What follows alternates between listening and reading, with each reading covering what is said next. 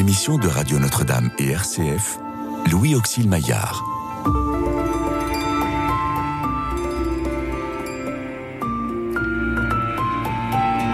Restez avec nous car le soir approche et déjà le jour baisse.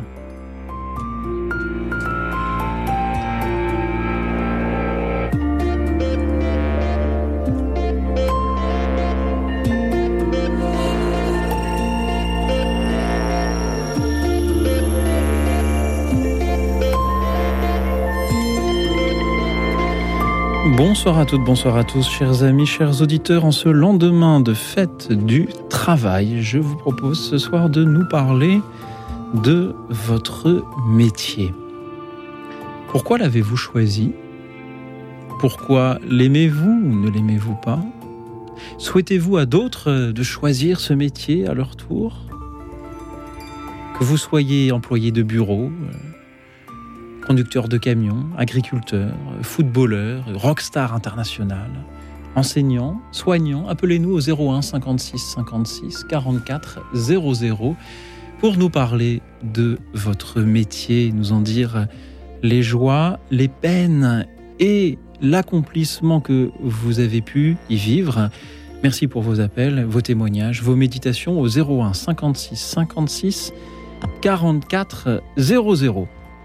Vous pouvez aussi nous suivre et réagir en direct sur la chaîne YouTube de Radio Notre-Dame.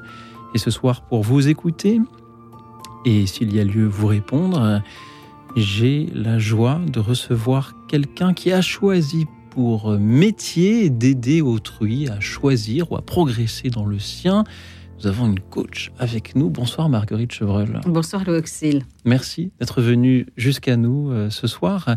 Alors, nous avons ce soir une émission sur euh, nos vocations professionnelles au lendemain de la fête du travail. Et je me dis, il y a, peut-être un, petit paradoxe parce que depuis quelques semaines en France, il y a la, grande polémique sur euh, voilà, la réforme des retraites. Alors, on n'est pas là ce soir pour parler de la réforme des retraites, bien sûr, mais est-ce que le travail, ça se fête, Marguerite Chevreul Eh bien oui, Aujourd'hui, c'est vrai que ça peut choquer beaucoup de personnes qu'on fait le travail alors que tout le monde a envie de moins travailler. Alors je pense d'abord que ce n'est pas le cas de tout le monde. Il y a heureusement beaucoup de gens qui aiment leur travail, qui se rendent compte d'abord qu'être sans travail, c'est la plupart du temps pire que d'avoir du travail. Et puis, il y a beaucoup de gens qui sont heureux dans leur travail, qui se rendent compte que c'est un lieu où on peut développer ses talents, que c'est un lieu où on peut se sentir utile, c'est un lieu où on a des liens avec les autres personnes, où on est avec d'autres, et que finalement, il se passe des choses aussi très positives dans son travail. Et puis, il y a beaucoup de gens qui sont tellement heureux au travail qu'ils n'ont même pas l'impression de travailler. Et bah, c'est ce qu'on peut souhaiter à chacun d'entre nous, en fait. Hein. c'est d'avoir un travail mhm. qu'on aime et que du coup, bah, ce n'est que de la joie. C'est un peu mon cas lorsque les auditeurs appellent. 01 56 56 44 00. Chers amis, merci encore pour euh, vos témoignages, euh, vos témoignages à venir. Euh, Marguerite Chevreul, est-ce qu'il est possible, d'après vous, d'imaginer un monde dans lequel tout le monde serait heureux au travail? Oui. Alors, ce qui ne veut pas dire que tout est toujours facile dans le travail, hein, parce que la vie n'est pas toujours facile, quel que soit ce qu'on fait. Euh, mais je pense qu'il peut, oui, on pourrait être tous heureux au travail. Je pense que c'est qu'on peut se, qu'on peut se souhaiter. Et que même euh, les travaux qui paraissent les plus euh, terribles, les plus pénibles. Vous voyez, moi, je croisais tout à l'heure les, les, camions poubelles, qui sont hyper utiles, on s'en rend bien compte en ce moment à Paris. Et ce qui me frappe, c'est que c'est un travail d'équipe. Et on sent que ces gens, d'abord, se sentent utiles. Ils s'en sont rendus compte. Enfin, nous, on s'en est rendu compte pendant le Covid, mais on s'en est rendu compte aussi ces derniers mois. Et en même temps, je pense qu'il y a un esprit d'équipe. Et que même si le travail est salissant, fatigant, notamment pour le dos, je pense que physiquement, c'est difficile. Mais que par ailleurs, euh, il y a sûrement une satisfaction aussi dans ce mmh. travail, parce qu'on voit l'utilité de ce qu'on fait. Et puis, on est avec des copains, en fait. Et, je pense que voilà, c'est des journées sûrement fatigantes pour ceux qui les font et physiquement sûrement très fatigantes, mais que par ailleurs il y a du sens dans ce travail et qu'on peut, on peut y être heureux. Est-ce que ce n'est pas un peu facile hein, de depuis notre beau studio de radio du 14e arrondissement, on est bien habillé, on, va bien, on n'a pas. Euh, enfin, moi, je n'ai pas un travail physiquement difficile, hormis le fait de me coucher mm. tard. Est-ce que c'est pas un peu facile que de dire ah mais euh, être, être éboueur, ça peut être très, très, très bien, très, très romantique, très, très enviable. oui, oui, alors moi, je ne parlerai pas de romantisme, parce qu'en effet, il y a des mhm. choses difficiles, et puis c'est souvent, enfin, c'est souvent des métiers qui sont mal considérés, à, tort d'ailleurs. Hein. Et, mais je pense que c'est, c'est aussi des métiers où on peut trouver de la joie.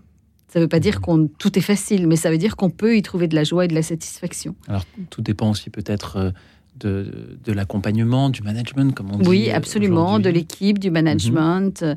Euh, de, de, la façon des conditions de travail, bien sûr. Et du regard que l'on porte sur autrui. Est-ce qu'on a parfois tendance justement à regarder de travers euh, ce, ce cousin ou ce voisin qui n'a pas la situation professionnelle aussi enviable que, que, que, que, que l'autre?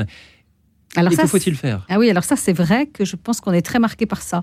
C'est-à-dire que d'abord on survalorise tous les métiers intellectuels et qu'on néglige les autres métiers, et notamment des gens qui ont des talents incroyables, qui ne sont pas des talents intellectuels, et pour des métiers dont on a absolument mhm. besoin. Euh, je trouve que la période Covid, de ce point de vue-là, a été riche parce qu'on a découvert l'important de tout ce qu'on appelait, je ne sais plus très bien, la, la, la, France arrière. Les, indispensables. Les indispensables, etc. Et, qu'on a redécouvert l'importance de ces métiers-là. Mhm. Et que tout d'un coup, on les applaudissait aussi. Oui. Et, je pense que ça a été très utile pour nous de nous rappeler qu'il y avait des travaux très très humbles dont on a mhm. absolument besoin, dont on ne peut pas se passer. C'est vrai le du boulanger, c'est vrai de l'aide-soignante, c'est vrai des gardiens d'immeubles. Vous voyez, il y a plein de travaux comme ça qui ont une utilité mhm. fondamentale. Alors que finalement, on peut peut-être se passer d'un coach, enfin moi j'en suis bien persuadée en tout mhm. cas, et peut-être aussi d'un journaliste radio aussi. Certainement, certainement. Moi j'aimerais bien d'ailleurs que les auditeurs se passent de moi, n'avoir que des appels, ne, jamais parler dans le micro, avoir simplement des, appels qui se succèdent, euh, ça m'irait tout à fait. Euh, merci pour, pour cette suggestion, Marguerite Chevrol. À vous entendre, j'ai l'impression qu'on surestime un peu euh, les, les métiers intellectuels.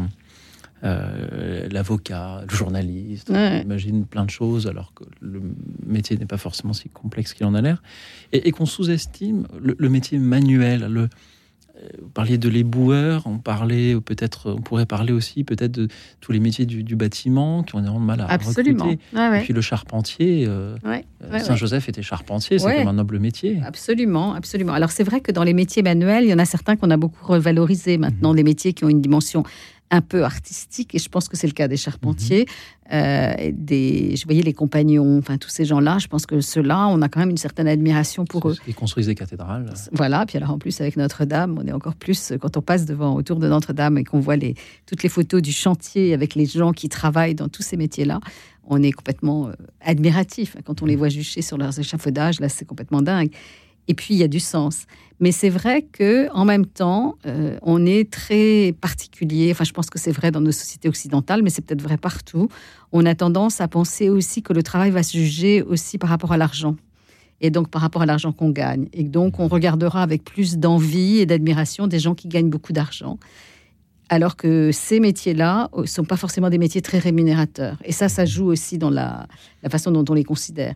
Et le risque, c'est qu'on choisisse un métier simplement sur ce critère de l'argent et pas forcément en fonction de qui on est, de nos propres talents ou du sens du travail. Et du coup, on est forcément déçu, en fait. Alors, comment faire justement pour ne pas être déçu quand on choisit un métier? Je sais qu'il y a des, jeunes qui nous écoutent et qui sont à l'âge où on commence à prendre des orientations pour ses études, surtout que là, voilà, on approche de, la fin de mmh. l'année scolaire euh, et il y en a peut-être qui sont en train d'émettre des vœux. Euh, comment faire pour euh, justement s'affranchir des convenances sociales, de ce que voudraient papa et maman, de ce que, que l'on voudrait pour impressionner les copains, et aller vers ce pourquoi on est fait Alors, il y a déjà euh, se connaître, donc savoir quels sont nos talents, quelles sont nos capacités particulières. Ça, c'est le premier point, c'est-à-dire s'orienter en fonction de ça. Qui nous sommes, comment nous fonctionnons, quels sont nos points forts, quels sont nos talents. La deuxième chose, c'est d'aussi être clair sur nos désirs parce que, par exemple, on peut avoir des désirs en soi très importants depuis longtemps qui correspondent à un métier. Par exemple, il y a des gens qui se rendent compte qu'ils ont un désir de participer à quelque chose de créatif, que pour eux c'est fondamental d'être dans la création.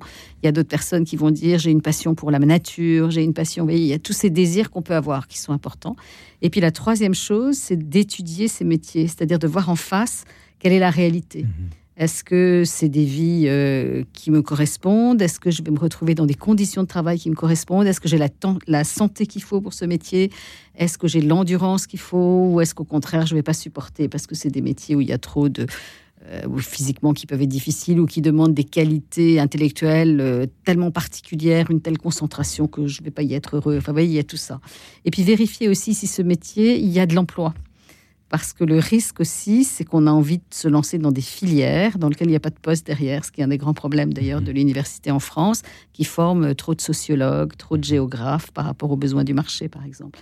Enfin, je prends ces deux exemples-là, mais je pense que c'est vrai de plein d'autres métiers où on, des, beaucoup de jeunes se laissent un peu griser par les formations et derrière, il n'y a pas de poste. Et ça, c'est terrible. Et donc d'abord, connaître ses talents, ça tombe bien, c'est le sous-titre de votre livre. Hein. Ta vie est une mission connaître ses talents pour trouver sa vocation personnelle. C'est aux éditions de, l'Emmanuel. Y a-t-il dans, ces choix-là une dimension de euh, service, de d'aimer son prochain? Est-ce qu'il faut pouvoir aimer son prochain dans, dans, son métier? Alors oui, oui. Alors après, euh, aimer, il faut, oui, plus on, plus on aime dans ce qu'on fait, plus on est heureux, je pense. Et en même temps, euh, on peut aussi avoir une personnalité qui fait qu'on préfère travailler seul, ce qui n'empêche pas d'aimer son prochain. Et puis il y a d'autres personnes qui, au contraire, auront besoin d'être en lien avec les autres. Et puis on peut aimer son prochain sans forcément le rencontrer. Je pense à des chercheurs, par exemple. Vous voyez c'est pas forcément la même la, la première idée, mais ils vont peut-être avoir l'idée qu'ils vont faire des découvertes extraordinaires et qu'ils aiment en mhm. faisant ça, mais ils sont pas forcément dans la relation pour autant. Voyez Donc ça, ça dépend de chacun. Mais c'est vrai que la question aussi du travail, c'est que travailler, c'est aussi être avec les autres et être au service des autres. Si on n'a pas cette notion-là, bah, c'est vraiment dommage. Mhm. Et nos auditeurs sont au service des autres. C'est pour ça qu'ils nous appellent je redonne le numéro 01 56 56 44 00 pour nous parler de leur métier ce soir, que vous euh, soyez débutant dans cette voie, que vous soyez en pleine carrière ou retraité. Parlez-nous de votre métier. Dites-nous pourquoi vous l'avez aimé, pourquoi vous l'avez peut-être moins aimé. Merci pour euh, vos appels, pour vos témoignages. Marguerite Chevreul, est-ce que c'est important de témoigner de son métier ne serait-ce peut-être que pour euh, inspirer euh, les jeunes qui pourraient entendre Alors je pense qu'aujourd'hui c'est très important parce que justement il y a tellement de discours assez négatifs sur le travail, comme si c'était toujours une privation de liberté, comme si on était plus heureux à rien faire, comme si etc. Et puis on, est dans, on était dans la civilisation des loisirs. Je ne sais pas si c'est si vrai que ça aujourd'hui avec les problèmes économiques. Et donc du coup euh, voilà c'est important. Je pense que les gens qui sont heureux de leur travail en parlent et puis surtout, ça peut nourrir les, les réflexions, aider les jeunes justement à s'orienter parce qu'ils diront tiens, mais tel métier, ça peut être intéressant pour moi. Et puis de montrer aussi que voilà qu'il y a un côté positif dans le travail, même si tout n'est pas facile dans le travail, il y a des choses positives aussi. Même s'il y a aussi, même s'il y a aussi pardon des des métiers qui euh, vont évoluer énormément. On a beaucoup parlé de l'intelligence artificielle qui euh, transforme déjà euh, des métiers. Euh, ChatGPT, c'est pas seulement un outil pour, pour rigoler avec les amis et, et, écrire, faire écrire des poèmes sur des sujets loufoques. Il y a déjà beaucoup de professionnels qui s'en servent au quotidien et nous avons aujourd'hui une grande incertitude sur l'avenir de tous ces métiers, y compris dans le, dans le journalisme. Comment, comment faire pour choisir un métier alors même que que peut-être que dans, dans 5 ans, dans 10 ans, il n'y en aura plus besoin Alors d'abord, je ne crois pas que euh, c'est rare maintenant de choisir un métier pour la vie. Je pense que on change, on évolue nous-mêmes, on a le monde évolue et on a toujours l'habitude de dire que je ne sais pas combien, quel pourcentage de métiers qu'on a aujourd'hui n'existeront plus dans 5 ou 10 ans. Et c'est vrai, on voit des métiers nouveaux qui apparaissent. Et donc c'est vrai que ne euh, on choisit pas forcément un métier en tant que tel, on choisit une orientation, une direction qui peut passer par différents métiers finalement. Je pense en tout cas. Ce qui est important, c'est de bien se connaître, quels sont nos talents, et à partir de ça, on pourra, on pourra évoluer et passer d'un métier à mhm. l'autre. Et les talents, il faut les découvrir. Alors il faut les connaître. Oui, il faut travailler là-dessus pour savoir quel talent on a, qu'est-ce qu'on a, qu'est-ce qu'on fait bien, qu'est-ce qu'on réussit bien mhm. naturellement, en quoi on est doué, qu'est-ce que les gens nous disent de, des choses dans lesquelles on est bon, et à partir de ça, se dire, bah là, c'est plutôt là-dedans que je dois aller. Je sens que nous avons des auditeurs qui sont très bons pour témoigner, pour méditer, pour euh, enseigner, même peut-être en direct à la radio, mais qui ne le savent pas encore, un peu comme un un peu comme ces, jeunes qui passent le bac et qui euh, découvrent leur talent. Alors, chers amis, je vous invite à, les découvrir et à les partager, euh, ces, euh, ces talents-là, en nous appelant au numéro que vous connaissez par cœur, mais mon métier consiste à le répéter, alors j'essaye de le faire bien.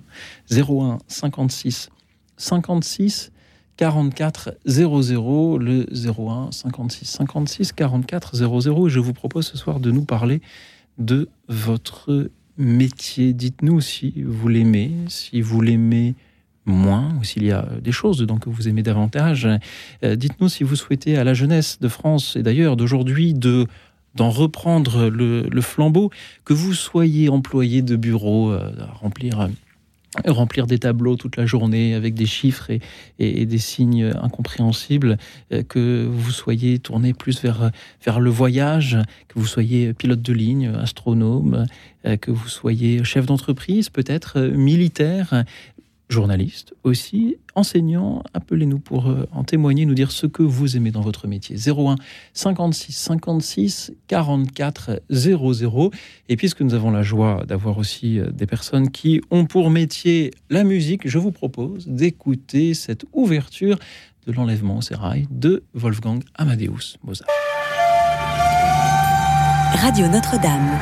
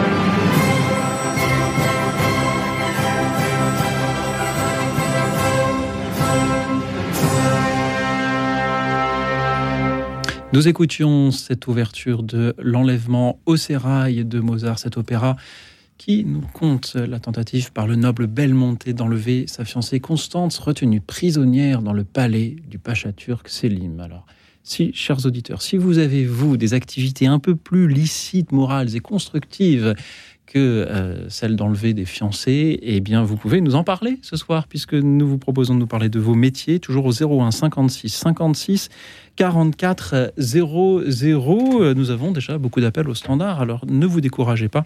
S'il ne vous répond pas du premier coup, attendez quelques minutes et rappelez-le. Merci pour vos appels qui euh, donc nous parlent de vos métiers, nous donnent envie peut-être de les suivre. Nous allons écouter Guy depuis Paris. Bonsoir Guy. Bonsoir Luoxy, comment allez-vous Eh bien ça va très bien puisque vous êtes là Guy, et vous Ah c'est gentil, merci, ça va. Bonsoir madame, bonsoir aux auditrices et aux auditeurs.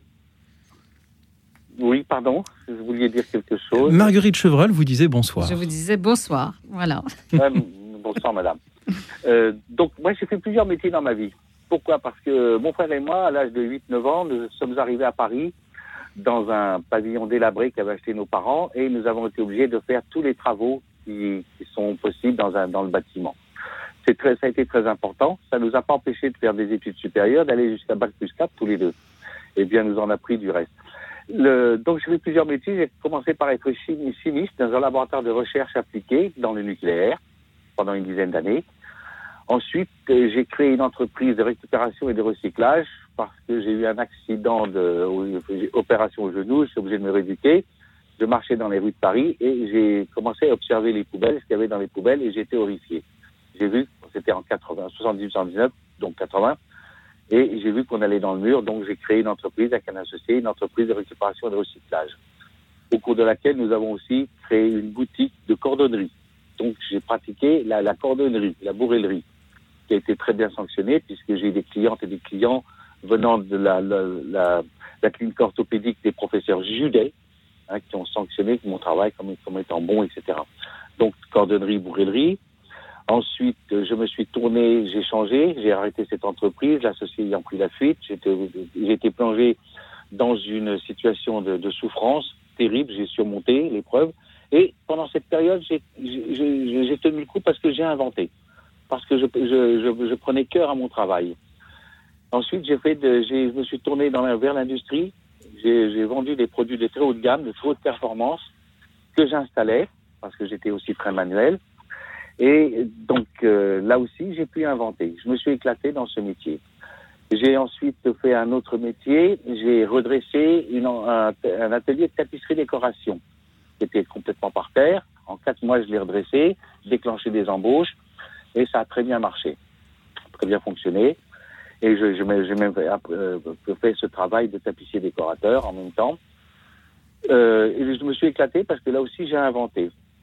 Euh, j'ai ensuite j'ai, j'ai quitté cette, ce, cet emploi et parce que là, ce, ce partenaire m'a trahi aussi, la même chose que le premier le premier partenaire. Et j'ai créé une entreprise de réhabilitation de l'habitat puisque j'avais du savoir-faire dans le bâtiment. Et là aussi, ça a bien marché, mais j'étais obligé de quitter à cause de musée. Et là aussi, j'ai inventé. J'ai inventé ce qui m'a permis de, de, de toute, toute, ma vie de vivre, de vivre de, de mon travail. Euh, je n'ai jamais eu besoin de d'être d'attendre Pôle Emploi ou les, les, les, les, les indemnités chômage ou que, que sais-je. Tout ça parce que j'ai commencé très tôt à faire de tout. Et ça, c'est ce que je dis aux, aux gens, même qui ont un bon métier, je leur dis, préparer deux autres spécialités. Si vous voulez être stable en étant assis, sans peiner sur vos jambes, il vous faut un tabouret qui est au moins trois pieds. Donc, pareil, pour vous, pour votre vie, pour vos métiers, trois spécialités que vous choisissez.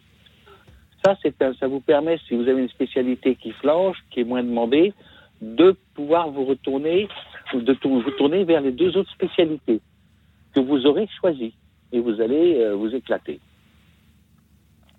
Guy, merci pour euh, votre témoignage de ce soir, pour toutes ces vies que vous avez eues. Avez-vous eu toujours le sentiment, ou peut-être moins d'ailleurs, euh, Guy, d'être au service de votre prochain dans tous ces métiers que vous avez exercés? Tout le temps. Tout le temps, parce que ma démarche en tant que chef d'entreprise, donc vendeur, ça a toujours été d'amener aux, clients le maximum de profit.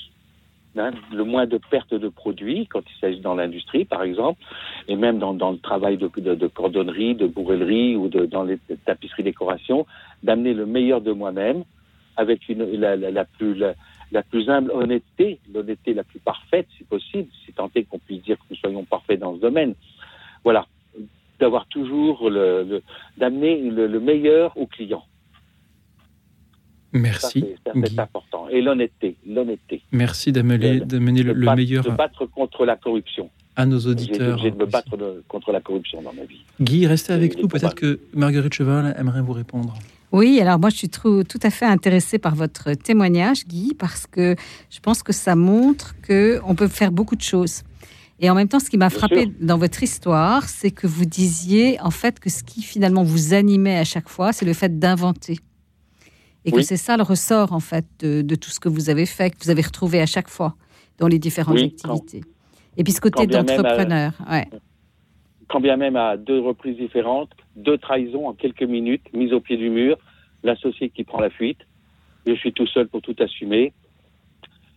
Et euh, c'est- dans la souffrance parce qu'il y a une période où je, je travaillais à la fois de nuit et de jour, deux jours dans la cordonnerie et de nuit dans une station-service pour parer à la situation. Situation de souffrance, mais c'est ce qui m'a permis de tenir, c'est euh, ce devoir d'abord, de, ce devoir de, de, satisfaire le client, de, le, le fournisseur, le créancier principal qui était mon oncle, les, les, les- voilà, les prestataires de services. Voilà.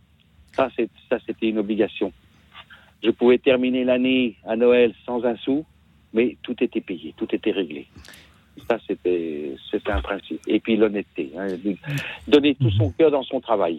Guy, Et mais- c'est comme ça qu'on invente. Merci beaucoup pour vos belles paroles de ce soir. Vous nous donnez envie à notre tour d'inventer, de, créer. Je note que dans le fil de votre histoire, vous avez dit à un moment, dans une période de difficulté, j'ai tenu le coup par ce que j'ai inventé. Et quelques phrases après, vous nous avez dit, je me suis éclaté parce que j'ai inventé. Oui.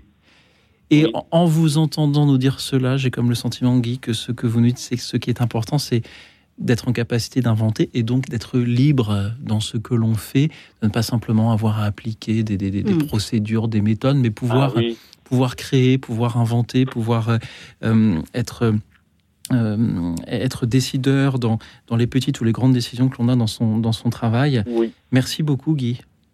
Louis Auxil, à deux, deux reprises, deux, trois reprises, donc j'ai pris un travail en même temps que mon travail de chef d'entreprise. J'ai pris un travail supplémentaire. Et lorsque le patron de l'entreprise ne tenait pas sa parole, tout de suite, je lui disais, monsieur, vous préparez mon compte. À la fin du mois, je, suis, je ne suis plus là.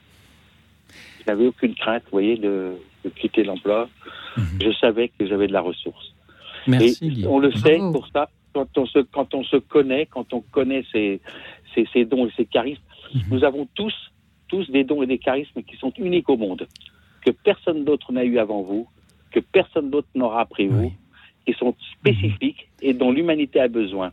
Et Absolument. faut- vous, avez besoin de l'humanité, des, des dons et charismes de l'humanité. Et il faut les cultiver. Guy, il y a aussi des fait. dons et des charismes que, heureusement, on partage aussi avec d'autres. Et par exemple, le don d'avoir de, si belles choses à nous dire, vous le partagez avec Dominique qui nous appelle de Saint-Claude. Bonsoir Guy, merci d'avoir été avec nous. Et bonsoir Dominique. Bonsoir euh, Louis Auxil, bonsoir à l'invité, madame, et puis euh, à tous les Bonsoir. auditeurs. Et puis, euh, ben moi, oui, en fait, je suis enseignante. Hein. J'aurais pas du tout été enseignante. Normalement, j'étais partie pour être ingénieure. Mais heureusement, euh, donc j'ai 67 ans et je travaille encore. Là, Euh, j'arrête le 1er septembre. Là, vous voyez, tellement j'aime mon métier. Et euh, donc, euh, je suis enseignante pourtant en, en REP, c'est-à-dire en réseau. Enfin, maintenant, c'est, je sais plus, c'est REP ou ZEP. Maintenant, enfin bon, réseau d'éducation prioritaire. Donc, on a beaucoup de, de gamins difficiles quand même. En collège, hein, je suis enseignante en collège. Et puis, euh, ben, c'était vraiment. En fait, je suis devenue enseignante pas du tout par vocation. Vraiment, c'est pour échapper à ma famille. Je voulais être fonctionnaire. Et c'était vraiment le plan de Dieu pour ma vie parce que je me suis vraiment épanouie. Alors c'est vrai que j'ai à cœur de, de donner un petit peu les clés parce que je rencontre des fois des jeunes enseignants qui souffrent. C'est sûr, c'est un métier difficile et au début, mais vraiment les clés quand on a la foi, quand on, quand on aime, on, aime Jésus et tout, ça change tout. Quoi. Je vois la différence, moi qui suis chrétienne, donc je suis dans un milieu public, hein, euh, et les autres sont en général les enseignants, c'est pas trop le style, c'est plutôt, enfin bon, un peu des fois anti, euh, mais c'est pas grave, ils savent tous que je suis chrétienne, ils me respectent parce qu'ils voient que mon boulot ça marche et souvent mieux, ça je veux pas dire, mais grâce, par la grâce de Dieu, quoi, vraiment mieux. Je peux, je peux dire les quelques clés que j'ai notées en fait pour que ça marche. Hein. Euh, donc euh, déjà, euh, le Seigneur m'a montré que chaque élève qu'il me donne, c'est lui qui me le donne. C'est-à-dire que même si un élève qui est dur, qui, me, qui cherche à me démolir, parce que des fois on tombe sur des gamins vraiment difficiles, hein, eh ben c'est pas grave, c'est Dieu qui me le donne, c'est Dieu qui l'a mis là dans ma classe, dans une de mes classes. Donc euh, il sait ce qu'il fait. Dieu il m'aime et il sait ce qu'il fait s'il me donne cet élève. C'est aussi pour mon bien. Ce sera des fois difficile, mais il me fera grandir par ça et puis pour le pour le gamin aussi. Et puis c'est vrai que des années après, moi, ça fait donc j'habite à dans cette ville de Saint-Claude depuis très longtemps. Et je rencontre des anciens élèves, j'ai eu les papas, les mamans, enfin j'ai eu beaucoup, beaucoup de monde. Et, et en général, bon, il y a sûrement des élèves à qui j'ai pas plu, mais la plupart, enfin moi, ils sont toujours contents de me revoir en général.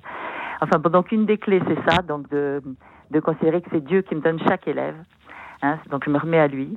Euh, une autre clé, c'est euh, la prière aussi pour les élèves. Ça, c'est énorme parce que justement, quand un, un gamin, un jeune, euh, cherche à vous agresser parce qu'il souffre en famille, parce qu'il a des souffrances, un tas de choses, et donc forcément, il agresse un peu tout le monde, quoi. Il teste, il agresse. Et là, le réflexe naturel, quand on se fait agresser, quand on voit un élève qui essaie de démolir votre classe, vous empêcher de bosser et tout, ben c'est soi-même, c'est de ne pas l'aimer, disons, hein, de, de rentrer dans l'agression, de vraiment, alors on dit du mal de lui, etc. Et moi, eh ben, je sais que le Seigneur, il me demande d'aimer mes ennemis, hein, d'aimer. Donc, moi, ma pri... moi j'ai toujours prié dans ce sens-là. Après, bon, c'est vraiment pour obéir à Jésus, hein. Mais vraiment, c'est aide-moi à l'aimer, Seigneur. Aide-moi à l'aimer. Aide-moi à lui pardonner. Aide-moi à l'aimer. Bon, ça n'empêche, j'ai toujours été assez sévère, c'est-à-dire, je fais ce qu'il faut, euh, hein, quand il faut punir, je punis. Enfin, je veux dire, mais je veux faire ça dans l'amour, quoi. Et vraiment, ça a toujours été ma prière. Aide-moi à l'aimer, aide-moi à l'aimer. Et c'est vrai que j'ai vu des miracles. Bon, les gamins, ils n'étaient pas forcément. Des, enfants modèles, mais vraiment la relation, il y, avait une relation qui, s'installait, quoi. Une relation de confiance. Et ça, c'est vraiment une prière fondamentale, quoi, de prier dans ce sens-là, de pas se laisser aller à notre chair, elle a envie de, on se on a envie, on l'aime pas naturellement et tout, ben non, aide-moi à l'aimer, aide-moi à lui pardonner, c'est vraiment. Et puis ma troisième clé, euh, voilà, c'est euh, ah oui, c'est que euh, en fait euh, un prof il est, il est vraiment euh, il est vraiment un peu le roi dans sa classe. Enfin bon, le roi puis aussi avec beaucoup de difficultés, mais il est seul dans sa classe. C'est ça que je veux dire. Bon, ben et ben moi je me repose complètement sur Dieu. C'est-à-dire bon, je suis prof de maths. Hein. comme je dis, quand je dis prof de maths, a toujours des gens qui font la tête parce que c'est une matière qui. Alors je rajoute, je rajoute toujours. désolé, personne n'est parfait. Bon, c'est pour faire sourire, hein, pour détendre les gens. Mais voilà, donc je suis prof de maths et je considère que c'est Dieu qui m'a mis prof de maths c'est lui, c'est lui qui m'a mis là, qui me donne donc chacun de mes élèves. Donc je fais ce qu'il faut, hein, je fais ce qu'il faut pour que ça marche. Je sais me donner du mal, je fais mon boulot à fond et tout. Mais après tout le reste, eh ben c'est son problème, je veux dire. Je me repose vraiment sur lui, quoi. Donc moi je fais le maximum, puis après je me repose sur lui. Et ça c'est vraiment les clés de pour que ça marche, quoi. Et ça c'est je veux dire, quand je vois mes collègues comme ils souffrent, hein, ils sont tous là, justement, à râler, la retraite, gna gna, enfin, un tas de trucs. Hein. Et, et, moi, je suis peut-être le, moi, je suis, moi, je suis heureuse à mon travail, hein, franchement. Et ça vient vraiment du Seigneur. Hein. Voilà, donc euh, c'est pour encourager les, les chrétiens qui veulent se, se, destiner à ce travail et que, quand c'est le plan de Dieu, mais c'est un métier merveilleux, c'est un métier formidable. Ça va me manquer, j'arrête le 1er septembre, mais je vais donner mon numéro de téléphone à tous mes élèves là et je leur dirai je serai volontaire pour les aider après parce que ça va me manquer. et puis ils seront contents. voilà. Merci beaucoup Dominique pour tout ce que vous avez fait pour euh, vos élèves. Euh, merci d'avoir su leur transmettre les mathématiques. On sait, enfin moi je sais en tout cas à quel point cela peut être euh, parfois rébarbatif pour, euh, pour cela, et pourtant, et pourtant important. Euh, Dominique, merci de nous, de nous en avoir si bien parlé. Marguerite Chevreul, que vous inspire son témoignage? Alors, je pense que faut que j'espère que beaucoup de jeunes qui hésitent sur ce métier-là vous auront entendu mmh. parce que la façon dont vous parlez de votre métier, c'est magnifique. Et puis on sait que c'est un métier fatigant, que c'est un métier difficile, qu'en effet on entend plutôt parler de gens qui veulent plus enseigner, notamment dans les zones prioritaires, les zones difficiles. Et en fait, vous nous avez donné une recette magnifique, hein, ce qui est en fait aussi de prier, de, de, de, faire confiance au Seigneur dans son plan pour nous. Et je pense que cette recette, elle est vraie pour beaucoup de métiers, en fait. Et en vous entendant, je me disais, bah oui, prier pour ses élèves, euh, c'est important. Prier pour ses clients, ça peut l'être. Prier pour ses collègues. Enfin, il y a plein d'éléments. Pour ses concurrents. Pour ses concurrents, c'est peut-être plus difficile. Exactement, mais ça peut changer la façon dont on travaille. Complètement, en fait. complètement. Et la façon dont on voit les choses et dans la façon dont on aime son travail parce qu'on aime les personnes qui sont autour de nous aussi. Et puis le Seigneur bénit parce qu'on lui obéit aussi. Hein. Aimez vos ennemis, bénissez ceux qui, ceux qui vous font du mal, etc. Et le Seigneur, il bénit. J'en suis convaincue quand on, on lui obéit. Dominique, Dominique euh, le métier d'enseignant n'est peut-être pas aussi aujourd'hui aussi valorisé qu'il devrait l'être. Euh, que pensez-vous de, de, cela? Euh, Que pensez-vous du regard que la société porte sur, sur ce métier? Je sais trop rien. J'ai du mal à analyser ces choses-là. Euh, je sais pas trop. Moi, moi j'ai été vraiment très valorisée, je vais vous dire. Ça, enfin, bon, mais en fait, il y a quelques années, ils m'ont donné la Légion d'honneur, même, vous vous rendez compte? Ah oui. Ouais, bravo, bravo. Ouais, ouais, c'est incroyable, en 2018. Mais en fait, euh, je pense. Enfin bon, c'est le recteur qui avait été touché, bon comme ça, mais euh, mais je pense que c'est aussi parce que il se trouve que j'habite dans le quartier, euh, dans la cité, quoi.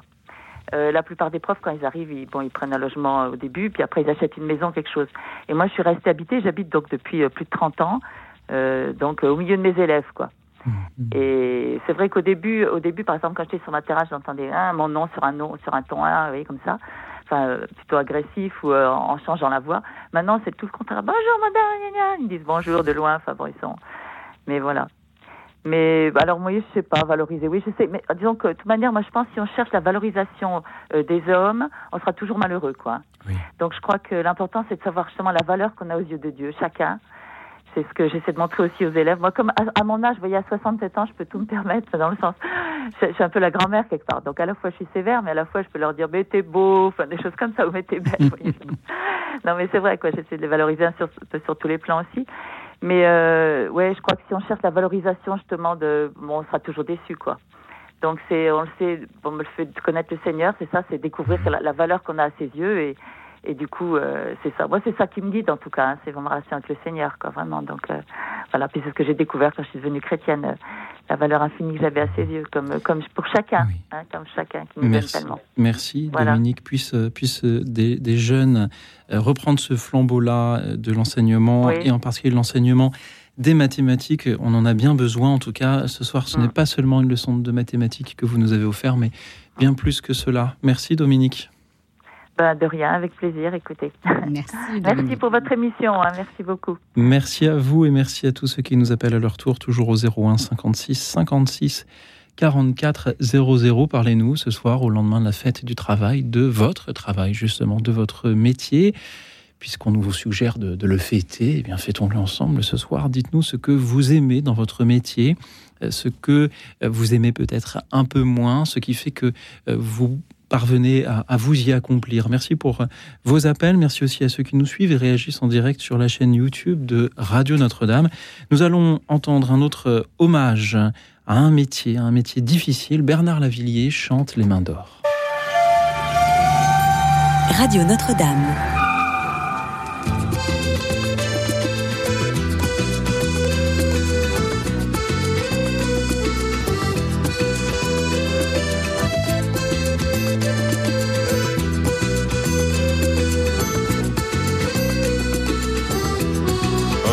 Soleil noir tourne sur la vallée. Cheminée muette, portail verrouillé, wagons immobiles, tours abandonnées, plus de flammes oranges dans le ciel mouillé. On dirait la nuit de vieux châteaux forts, bouffés par les ronces, le gel et la mort, un grand vent glacial fait grincer les dents, monstre de métal qui va dérivant. Je voudrais travailler encore, travailler encore, forger l'acier rouge avec mes mains d'or, travailler encore, travailler encore, acier rouge et main d'or.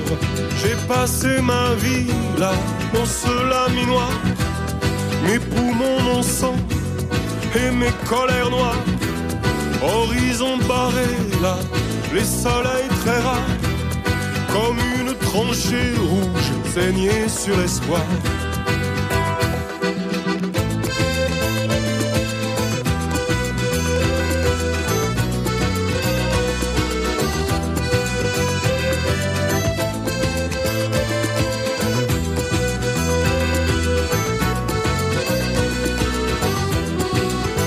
Dirait le soir des navires de guerre, battus par les vagues, rongés par la mer, tombés sur le flanc, giflés des marées, vaincus par l'argent, les monstres d'acier. Je voudrais travailler encore, travailler encore, forger l'acier rouge avec mes mains d'or, travailler encore, travailler encore, acier rouge et mains d'or. Je peux plus exister là, je peux plus habiter là, je sers plus à rien, moi, y a plus rien à faire. Quand je fais plus rien, moi, je coûte moins cher que quand je travaillais, moi, d'après les experts. Je me tuais à produire pour gagner des clous. C'est moi qui délire ou qui devient fou. Je peux plus exister là, je peux plus habiter là, je sers plus à rien, moi, y a plus rien à faire. Je voudrais travailler encore, travailler encore, forger l'acier rouge avec mes mains d'or, travailler encore, travailler encore, acier rouge et mains d'or, travailler encore, travailler encore, forger l'acier rouge avec mes mains d'or, travailler encore, travailler encore, acier rouge et mains d'or, travailler encore, travailler encore,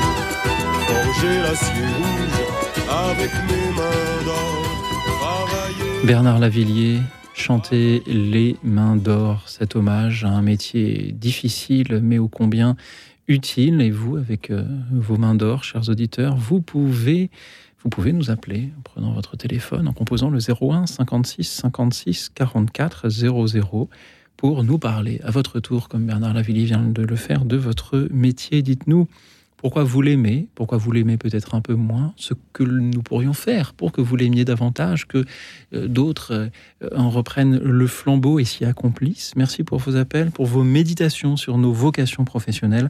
Toujours au 01 56 56 44 00. Nous nous dirigeons maintenant dans les Yvelines, d'où nous appelle Nathalie. Bonsoir Nathalie. Bonsoir Louis Auxil et bonsoir les auditeurs et vos invités. Donc euh, moi mon métier euh, quand, quand j'ai choisi mes études je, je, je, ne pouvais pas expliquer pourquoi j'optais pour les soins infirmiers. Et c'était comme une évidence. Et euh, même maintenant si ça fait plusieurs décennies que je l'exerce même s'il a beaucoup évolué pour rien au monde je ne ferai autre chose. Même si pendant la période de Covid c'était très très compliqué pour nous même encore maintenant hein, euh, eh ben, je, je, ne ferai pas autre chose. Chaque jour, c'est une aventure euh, différente. Même si on connaît euh, la veille, on connaît nos choix, nos patients, eh ben finalement, on ne sait jamais euh, comment ça va se passer. Il y a toujours des imprévus, des, des, des, des choses qui changent, des surprises ou des fois des, des choses moins moins moins gaies. Mais euh, c'est toujours innovant, voilà. Et je voulais dire aussi, j'ai écouté attentivement le, l'expérience professionnelle de Dominique, la enseignante. Et en fait, c'est ça, quoi. C'est, la foi dans ce qu'on fait, euh, la grâce de Dieu. Enfin, elle a vraiment parlé de son métier d'une, façon merveilleuse. Et je m'associe un peu, euh, voilà, à sa manière. Voilà, c'est, on, on tient notre métier grâce à ça, je pense. Merci, Nathalie, pour toutes ces années au service des personnes qui euh, vous euh, ont été confiées. Euh, mmh. Merci de nous en parler si bien. Marguerite Chevreul, que vous inspire le témoignage de notre infirmière ce soir ah bah, C'est top aussi. Je pense qu'on devrait l'enregistrer et le passer à, à, tout le monde. En fait, euh, c'est un métier de vocation, l'infirmière. Hein. C'est vrai que euh, il faut avoir une vocation pour ça. En même temps, c'est un métier difficile. Tout à l'heure, on parlait du fait d'être heureux à son, dans son travail. Je pense mmh. que c'est des métiers où on peut être aussi. C'est un peu comme les enseignants, où il y a quand même beaucoup de difficultés. Et on sait à, tel point, à quel point c'est dur euh, en ce moment dans les hôpitaux et partout quoi, pour les infirmières. Mmh. Et donc, si on n'a pas vraiment le, le sens de ce qu'on fait, de, de, de, voir à quel point ce métier est utile, important. Si on n'aime pas les personnes, si on n'a pas, comme vous le disiez vous-même aussi, s'appuie aussi sur Dieu aussi pour, mm. pour faire face, eh ben c'est une belle aventure. C'est ce que vous disiez. Hein, chaque jour est une aventure. Mm. Et puis voilà, non, c'est magnifique. Hein. C'est vrai que vous avez la chance aussi, vous comme Dominique, d'être dans des métiers où on se pose pas la question de son utilité. on est utile et on le sait. Et ça, c'est aussi une chance. Oui, chaque matin, euh, quand, on, quand, je vais travailler, euh, je, je vais pas du tout à reculons, hein, même si parfois euh, j'ai eu des moments très difficiles, hein, mais j'avoue que c'est un challenge et, et comme vous dites, enfin comme j'ai dit, une aventure, mais qui nous apporte tellement parce que effectivement, on n'est pas riche euh, sur le plan du salaire, ça, je vais pas revenir là-dessus. Mais qu'est-ce que c'est riche euh, dans notre vie? Et, comme disait mon conjoint, qui est pas du tout dans le métier, mais il me dit, mais c'est incroyable parce que, enfin, ce que, je, peux en ressortir, ou, ou même le nombre de personnes qu'on a pu croiser dans notre vie, que ce soit les médecins, les patients, les familles, mais c'est riche, mais c'est excessivement riche, c'est vraiment en excès, voilà. Nathalie, puis-je vous demander peut-être euh, de, nous dire quels sont les plus grands moments de joie dans la vie d'une infirmière? Euh, C'est quand on... Une chose toute simple, hein, quand on réussit à faire un soin et avoir euh, que, on sait que c'est inconfortable. Ce soin-là va être forcément inconfortable, mais qu'on va réussir à détourner l'attention du patient euh, pour qu'il le soit et, et l'amener vers une discussion, euh, enfin, euh, et puis, enfin voilà, un peu comme l'hypnonalgésie, mais et, et, et, à la fin, quand il va partir, nous remercier avec un sourire et on se dit, ben ça y est, voilà, le challenge, je l'ai gagné, j'ai réussi à faire ce soin sans sans qu'il reste avec une mauvaise idée négative. voilà, ça c'est des choses toutes simples, voilà. Pas forcément avoir fait un truc euh, innovant, mais euh, juste de l'empathie, discernement et oui, et, et, être, enfin, aller chercher le patient où il est et, l'amener vers autre chose. Vous voyez, euh, s'il est dans une grosse angoisse, ben, aller à sa rencontre, l'amener vers un terrain beaucoup moins houleux. c'est ça, en fait. chaque jour, quand je, je, quitte mon service, je me dis, ben voilà, j'ai réussi à, à égayer et avoir un sourire. Rendre facile ce qui est difficile. C'est ça, c'est ça. Vous avez tout résumé, Louis Phil, oui.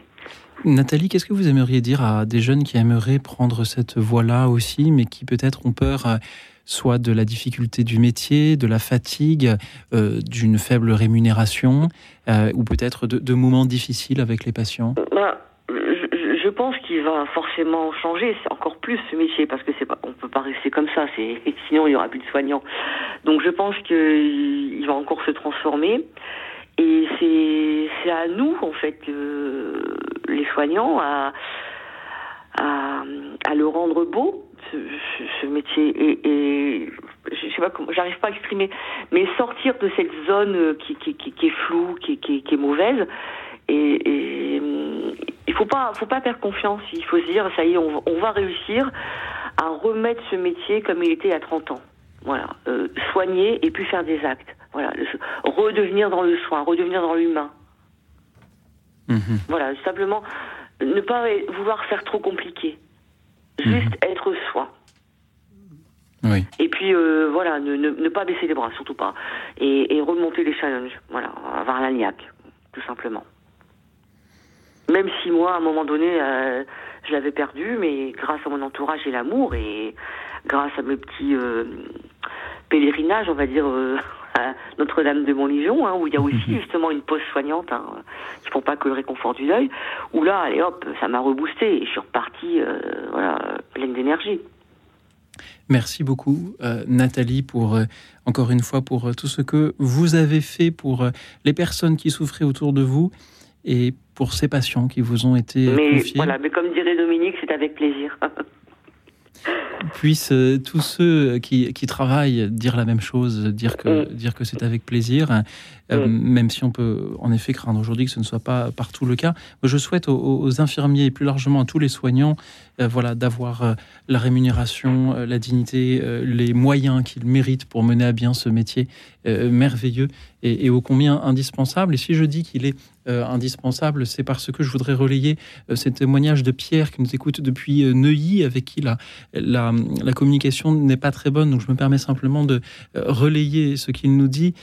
Pierre a travaillé dans une entreprise où il prenait en codé des commandes et quand son employeur a su qu'il avait des problèmes psychiques, il l'a licencié. Il est en plus handicapé et Pierre aimerait que nous parlions euh, du travail pour les personnes handicapées, les personnes euh, malades, euh, qui ont aussi besoin de travailler et pas seulement de recevoir une faible rémunération ou, une allocation. Marguerite Chevreul, que vous inspire ce témoignage de, Pierre? Est-ce que comment faire pour que même des personnes handicapées puissent trouver une vocation professionnelle et s'y accomplir?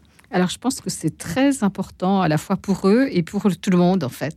Je pense que des personnes qui ont un handicap, ils apportent aussi quelque chose dans l'entreprise. En fait, il y a beaucoup de témoignages qui sont donnés comme ça de ce qu'apportent des personnes souffrant de voilà de, problèmes quelques, bon, euh, psychologiques ou physiques, euh, de ce qu'ils apportent dans l'entreprise, parce qu'ils apportent de l'humanité, justement. Ils apportent aussi... Euh, il nous aide tous à comprendre qu'on peut être vulnérable, qu'on n'est pas parfait, que euh, je pense que ça fait, ça ouvre notre cœur, quoi. Donc c'est excessivement important. Je dis ça, c'est très égoïste quand j'en parle parce que je pense que c'est pour nous les bien portants.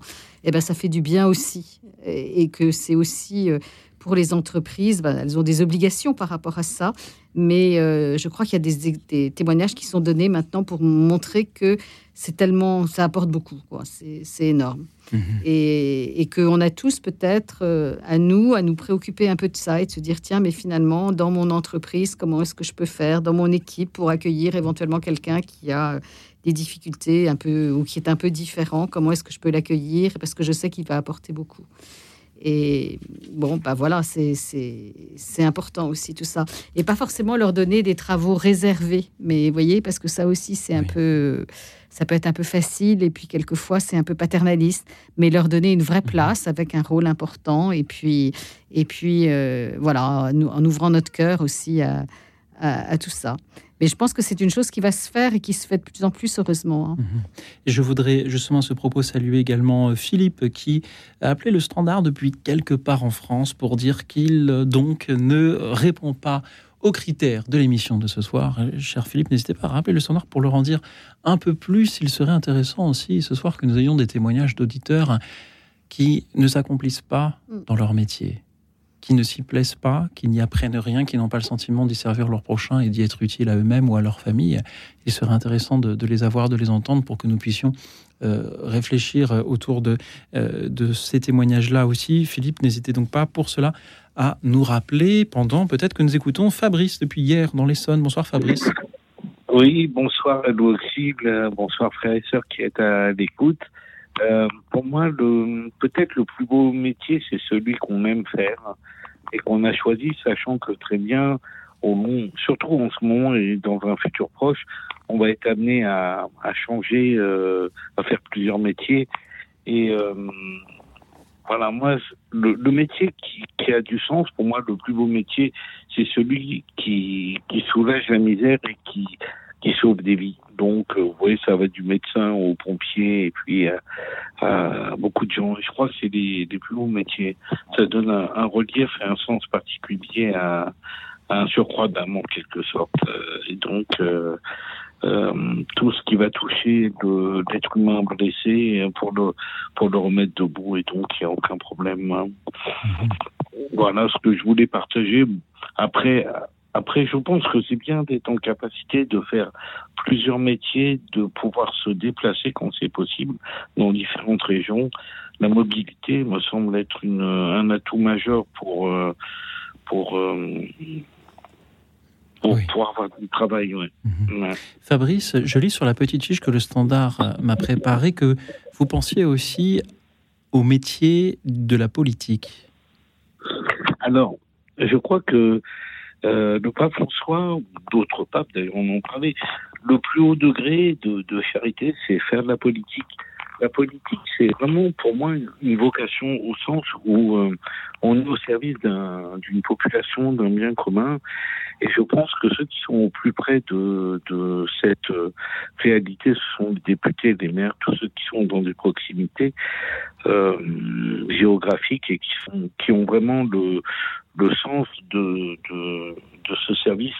Et je pense que c'est la politique, elle est, elle a vraiment, elle est importante à partir du moment où, surtout on le voit aujourd'hui, dans un entre-deux, euh, on est dans un pays où tout est liquide, n'a plus de consistance. Et, et, la politique, les Français doivent se la réapproprier. Mhm. Euh, en allant voter, en allant peut-être Oui. à des réunions de quartier, en faisant des choses Mhm. qui, qui redonnent du Et- sens à. Et en s'engageant également, euh, Fabrice, et, et peut-être que euh, les personnels politiques ont besoin aussi d'avoir des personnes bien formées, au service, honnêtes, qui s'engagent également dans ce qui est peut-être pas un, un métier officiellement, mais le devient un petit peu, un petit peu de fait. Euh, nous avons justement euh, une, élue locale qui est aussi dans le studio, euh, en, dehors de ses activités de, coach. Fabrice, merci beaucoup d'avoir été avec nous.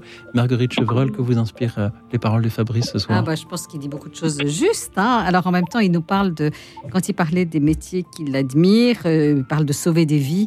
Euh, c'est important aussi de voir que peut-être dans des métiers moins exaltants, on a aussi un rôle utile. Euh, bon, et puis évidemment, moi je partage évidemment tout ce qu'il dit sur la- la- le rôle que peuvent avoir les politiques, notamment au niveau local, où en effet c'est le service du bien commun de façon très concrète et, et précise, et que euh, et que c'est vrai que c'est important aussi de montrer que la politique, c'est pas seulement de l'ambition pour Mhm. soi, c'est vraiment aussi pour les autres. Et si nous avons un ministre ou un député qui nous écoute, il peut nous appeler Ouais. pour nous parler de ce qui est aujourd'hui son métier. Toujours au 01 56 56 44 00. Parlez-nous de votre métier. Dites-nous, chers amis, pourquoi vous l'aimez Quels y sont vos plus grands moments de joie Merci et à tout de suite.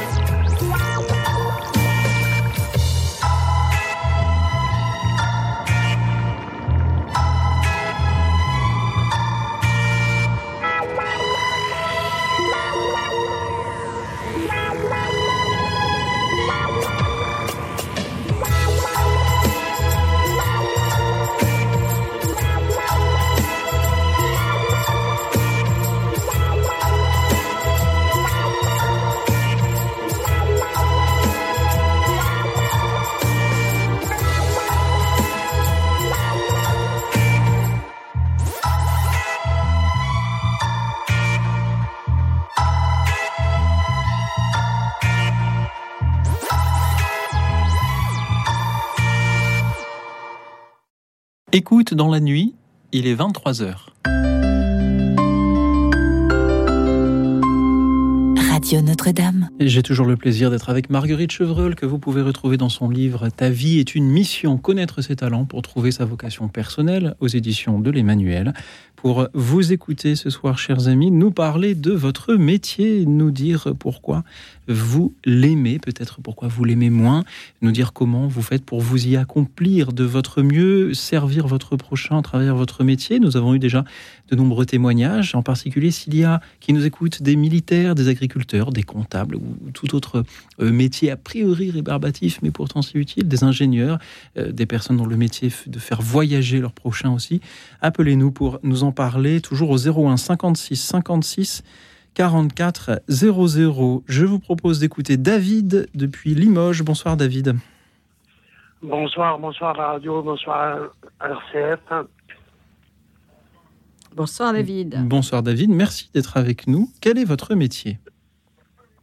Voilà, j'exerce dans le domaine, un domaine très particulier, comme je le disais à votre standardiste, le domaine de la protection rapprochée. Hmm. Voilà. Euh, donc euh, que l'on qualifie euh, beaucoup de, de métiers, professions dites atypiques, mais baignant moi-même dedans depuis depuis quelques années déjà. Je ne pense pas que ce soit un, métier dit atypique. c'est c'est une, une profession, un exercice qui a ses particularités, bien évidemment. Et, euh, mais en aucun cas euh, le qualificatif de d'activité euh, métier atypique. Hein. David, concrètement, est-ce que l'on dit garde du corps? C'est ça, absolument. Oui, plus familièrement, oui, tout à fait. Donc faire obstruction à toute attaque lorsqu'on a on est mandaté pour une mission et assurer la protection d'une personne, ce qu'on appelle un VIP, un VIP. Euh, faire barrage et, euh, servir, euh, je dirais, de bouclier vivant, hein, mhm. concrètement. Quel est le type de, personnes que, que vous protégez, David? Des, des célébrités, des, des chefs d'entreprise, des, des, hauts fonctionnaires? Très peu de célébrités. C'est pas notre, c'est pas l'ADN du, du, service dans lequel je suis. On est plus axé euh, effectivement auprès de, de, de, de gros euh, dirigeants, hein, très, très grands dirigeants, euh, et leur, euh, leurs entourages proches notamment, des journalistes menacés, menacés de mort en l'occurrence, hein, en appui avec avec les services des services étatiques de, de sécurité de, de l'État, notamment. Euh, comme euh, anciennement le, le GSPR, euh, voilà, hein, des, des, agents de ce type-là, et, et différents, différents autres publics qui peuvent être des, des particuliers. Évidemment, hein, qui ont les moyens de, de s'offrir, mhm. parce que c'est un coût financier assez, assez conséquent, hein, qui n'est pas négligeable et, et euh,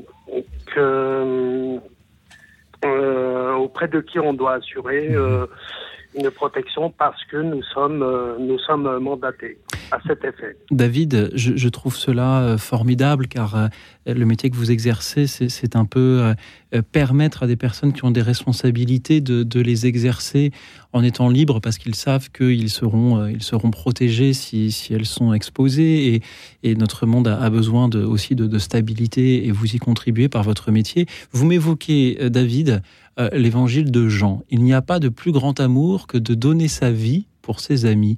Votre métier, David, consiste-t-il éventuellement à donner votre vie pour protéger la personne qui vous est confiée? Tout bêtement et simplement, je vous, répondrai ceci.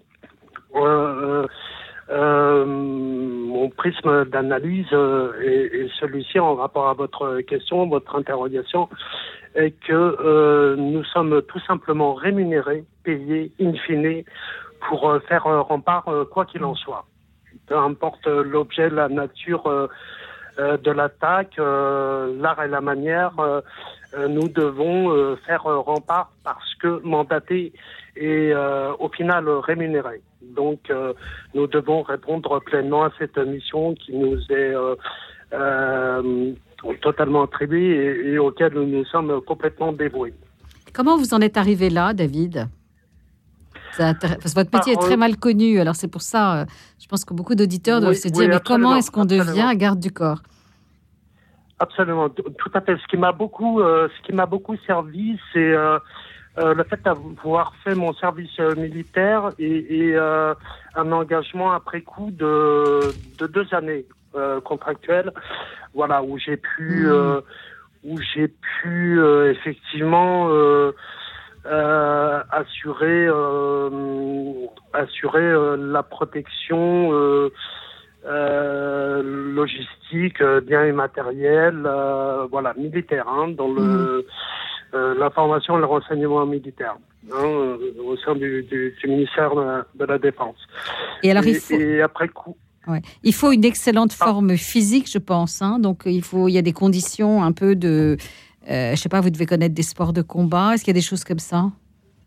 C'est ça, absolument, tout à fait. Oui, il faut effectivement, hein, faut, faut pas être, je dirais, euh, grabataire pour, euh, euh, si je puis euh, euh, employer ce, cet adje- adjectif, euh, mais euh, euh, avoir une excellente condition physique, euh, évidemment, pas de problème d'ordre d'acuité visuelle, en l'occurrence. euh, euh, aucune pathologie de, de cet ordre-là euh, et autres. Euh, Donc, euh, euh, ça relève effectivement de l'endurance et, et, euh, de la résistance et de la charge mentale euh, Mhm. que l'on puisse euh, euh, euh, encaisser, si je puis dire. Et une, une Voilà. très bonne résistance au stress, j'imagine.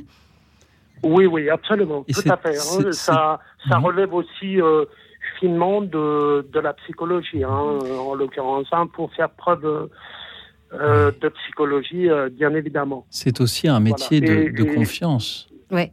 C'est-à-dire que la Oui, personne que et vous protégez, plus, euh, oui, D'autant plus euh, faire preuve de discernement. hein. Oui, oui. Voilà. oui. Puis beaucoup de, puis il y a une grande humilité parce qu'on est, on est caché en fait. Enfin, on n'est pas. euh, vous êtes vraiment au service de quelqu'un. Oui, oui, absolument, mais, mais euh, caché, euh, la en- discrétion. En, étant absolument discret, bien Ouais. évidemment, mais tout en étant en première ligne. Et hein. puis une grande confidentialité, une déontologie, Et, j'imagine. et- et une grande confiance. Oui, oui. Alors, on pourrait se dire, oui, mais le chirurgien qui fait une opération cardiaque aussi, il faut une grande confiance. Mais là, vous êtes dans une situation où quelqu'un pourrait être euh, Mm. euh, tenté de, de vous euh, demander de, de- de- de baisser un peu la garde à un moment. Et donc, la personne que vous protégez doit aussi vous faire une confiance absolue. Et je trouve que c'est c'est là absolument admirable.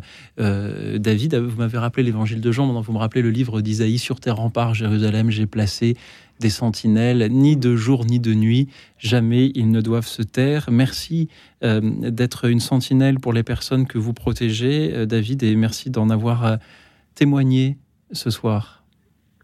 Euh, Je vous en prie, en tous les cas, c'est une activité que j'ai pris par, que j'exerce avec passion, in fine, en finalité, et, et c'est fortement agréable parce que une mission euh, ne ressemble pas euh, à, à, à une seconde. Hein. Euh, Oui. Voilà, mission. Eh Euh, oui. Donc, euh, euh, c'est d'autant plus intéressant euh, dans ce sens. Mm. Voilà, Merci, David. Merci, David. je vous en prie. C'était une grande prie, joie vous. de vous entendre et, et j'en profite pour saluer Marie-Jeanne qui nous écoute depuis Metz. Elle ne souhaitait pas passer à l'antenne, mais souhaitait que l'on pense aux gendarmes, aux militaires, aux policiers, aux pompiers, qui sont des gens très méritants. Elle connaît beaucoup euh, de gendarmes et va bientôt accompagner le pèlerinage militaire à Lourdes. Merci Marie-Jeanne de nous inviter à, rendre hommage à, ces personnes. Euh, depuis ces, quelques années où j'ai la joie d'animer cette émission, un des appels qui m'a le plus marqué fut celui d'un militaire qui nous appelait depuis Inopex pour euh, nous remercier pour, euh, pour celle-ci. Peut-être nous écoute-t-il aussi ce soir. Je le salue de nouveau, comme je salue encore David qui était avec nous, Marie-Jeanne de Metz, donc, et puis Jean-Marc qui nous rejoint depuis l'Oise. Bonsoir Jean-Marc. Bonsoir Louis Auxil. Bonsoir à votre invité. Bonsoir, Jean-Marc. Voilà. Donc moi, je, je voulais témoigner de, de, de ce métier que je fais depuis 20 ans. Je suis chauffeur de bus. Ah, Je suis chauffeur de bus à Compiègne. Et c'était vraiment, c'est vraiment une institution à Compiègne, les bus, parce qu'ils sont, ils sont gratuits. Donc, euh, tout le monde peut le prendre. Donc, euh, je vois beaucoup de monde. Voilà, c'est très, varié comme population et, ce qui me touche beaucoup, c'est de voir que ces gens-là, qui, ne se, côtoieraient pas dans, la vie, euh, dans, la vie, euh, parce qu'ils prennent le bus, vont se côtoyer. Et euh, donc il y a différentes catégories socioprofessionnelles, il y a différents âges, euh, les gens ont différents buts. Euh, Il y en a qui vont travailler, il y en a qui vont faire des courses, il y en a qui vont se balader tout simplement. Il y en a même des fois qui montent dans mon bus parce que bon, ils me connaissent. Alors ils me disent tiens, ben, je vais faire un tour avec toi. Bon, voilà.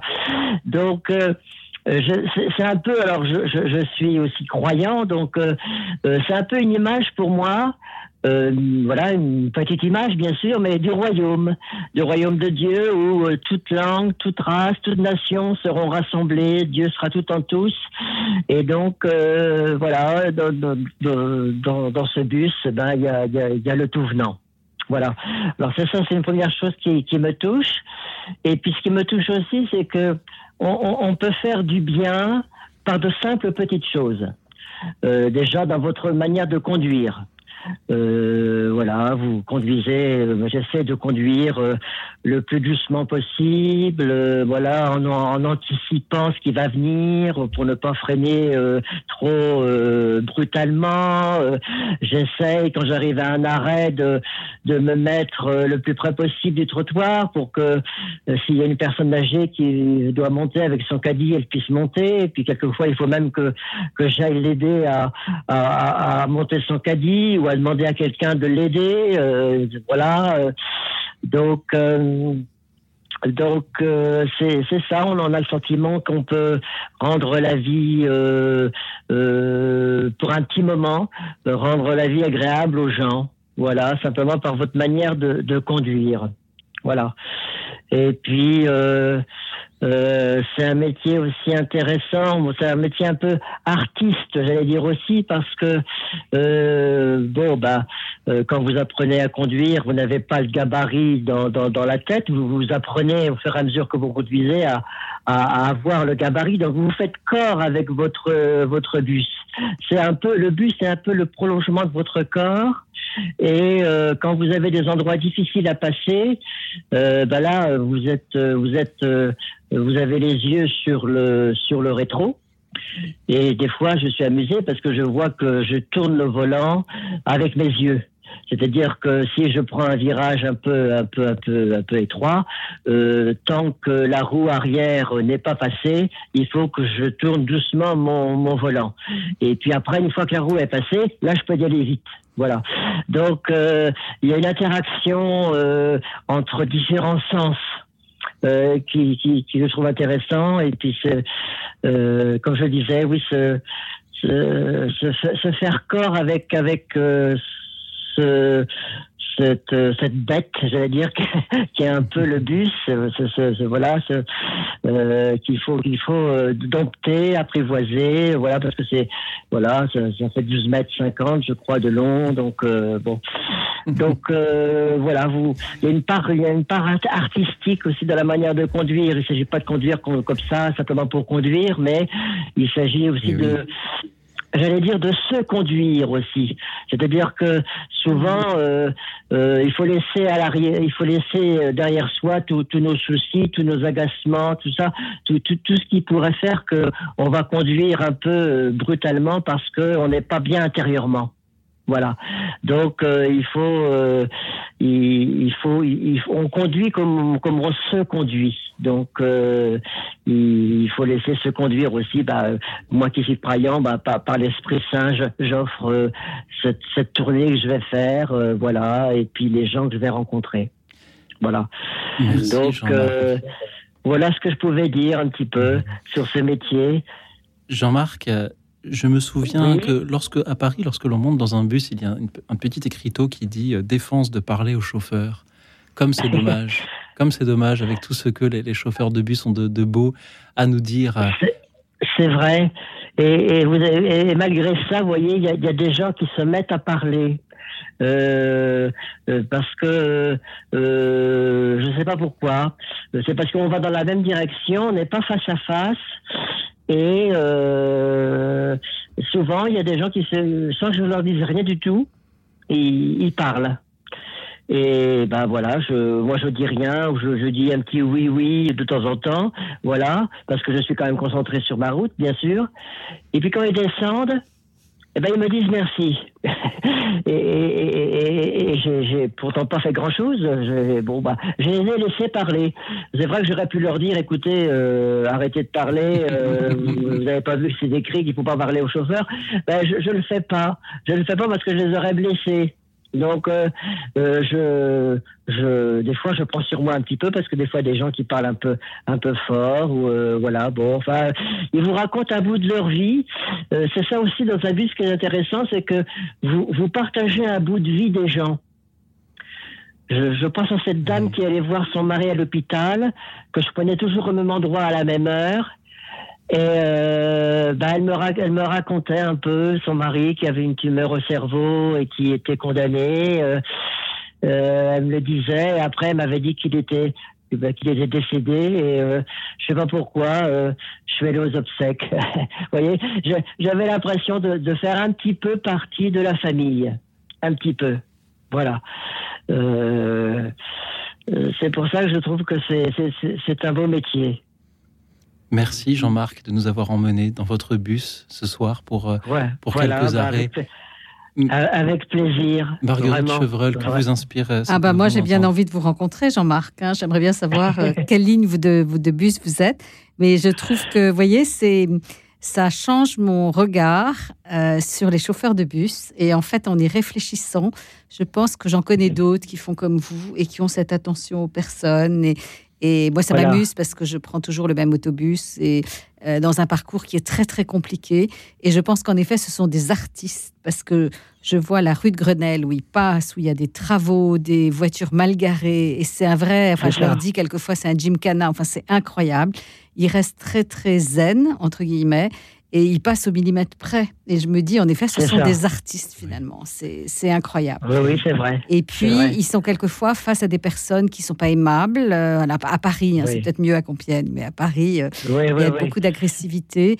Et ils arrivent à rester paisibles et c'est assez magnifique. Et c'est vrai que euh, je me demande toujours s'ils nous reconnaissent mais je pense qu'en effet, ils finissent par nous connaître parce que quand on est un peu dans les mêmes horaires, ils nous, ils nous repèrent plus ou moins. Enfin, vous nous repérez, je dis ils, vous nous repérez en fait. C'est ça, c'est ça. Oui, c'est vrai. C'est vrai, on, on, finit par connaître un petit peu, un petit peu les gens. Et, souvent, je me suis aperçu que euh, au départ, les gens ils rentrent dans le bus, ils vous disent pas bonjour. Mm. Bon. Et puis, à force de, de, les prendre dans le bus, il y a un moment, par exemple, il y a un monsieur que je croisais après euh, au bistrot du coin où j'allais prendre mon café. Il me reconnaissait comme le chauffeur de bus. Et là, maintenant, et à partir de ce moment-là, quand il montait dans mon bus, ben, il me disait bonjour. Voilà, parce que parce que voilà, bon, euh, euh, finalement, les les les, les les langues se délient un petit peu, les, les visages se, se, se, rencontrent un peu. J'essaie de dire bonjour aux gens quand ils montent. Et alors, il y en a qui me répondent pas, mais il y en a qui disent quand même bonjour sans me regarder. Et d'autres, au contraire, qui me regardent, ah, qui me regardent étonnés parce que je leur dis bonjour. Et on s'envisage.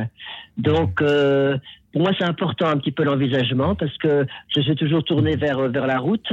Mais euh, pour moi, c'est important d'avoir des visages. Parce que vous partagez non seulement la route, mais euh, les ralentissements aussi qu'il peut y avoir avec euh, sur cette route. Vous partagez les nids de poules, vous partagez euh, aussi bah, toutes ces, rencontres et vous êtes l'instrument de toutes ces rencontres. On, le sait quand il arrive que les transports s'interrompent pour une raison ou pour une autre, à quel point cela nous manque parce qu'on ne peut plus aller travailler, on ne peut plus aller voir ses amis, on ne peut plus aller voir sa famille, on ne peut plus aller se promener. On a l'impression de n'être libre que parce que vous existez, Jean-Marc. Alors, Merci à vous et, merci à tous ceux qui conduisent comme vous des bus ou des tramways, des métros, des trains, des avions et tous ceux qui nous permettent d'aller à, la rencontre de, notre prochain. Merci Jean-Marc d'avoir été avec nous ce soir. Avec plaisir. Merci pour votre émission. Hein. Merci à vous. C'était une grande joie de vous entendre ce soir, euh, Jean-Marc. Nous allons euh, à présent écouter euh, l'hommage de euh, du groupe Soldat Louis aux marins pêcheurs, mais la chanson s'intitule Dépêche à la ligne. Alors, puisque nous parlions à l'instant de ligne de, bus, peut-être cela peut-il aussi s'adresser à eux. Merci à vous tous. Nous écoutons Soldat Louis, Dépêche à la ligne. À tout de suite. Radio Notre-Dame.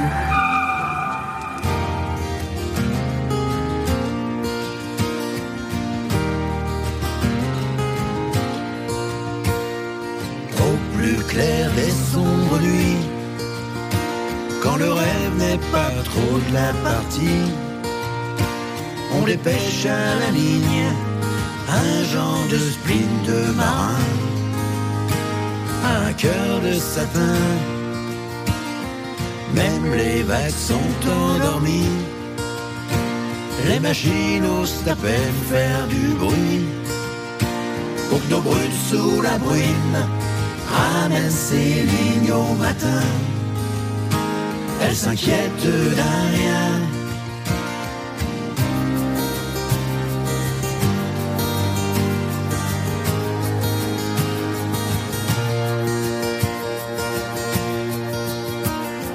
Bien sûr, on ne leur dit pas tout. Si on gèle, si on trempe de partout. Quand parfois on se signe, on se résigne au grand mal. On fait moins les malins, vu qu'on leur cache nos blessures. On ne cause pas non plus de nos lectures. Vainés épinglés, façon routier alors. C'est leur corps les plus forts. Dieu de clémence, n'importe où on s'en fout. On vous demande, veillez sur nos petits loups. Faut avouer nos âmes penchent forcément du côté de ces anges qui travaillent à l'usine, comme les frangines, les belles sœurs. Enfin pour l'armateur, certains parlent de fiançailles, carrément de famille de marmailles, mais que jamais un seul n'est pour un seul du fer blanc, pas plus qu'un océan. Dieu de clémence, ici de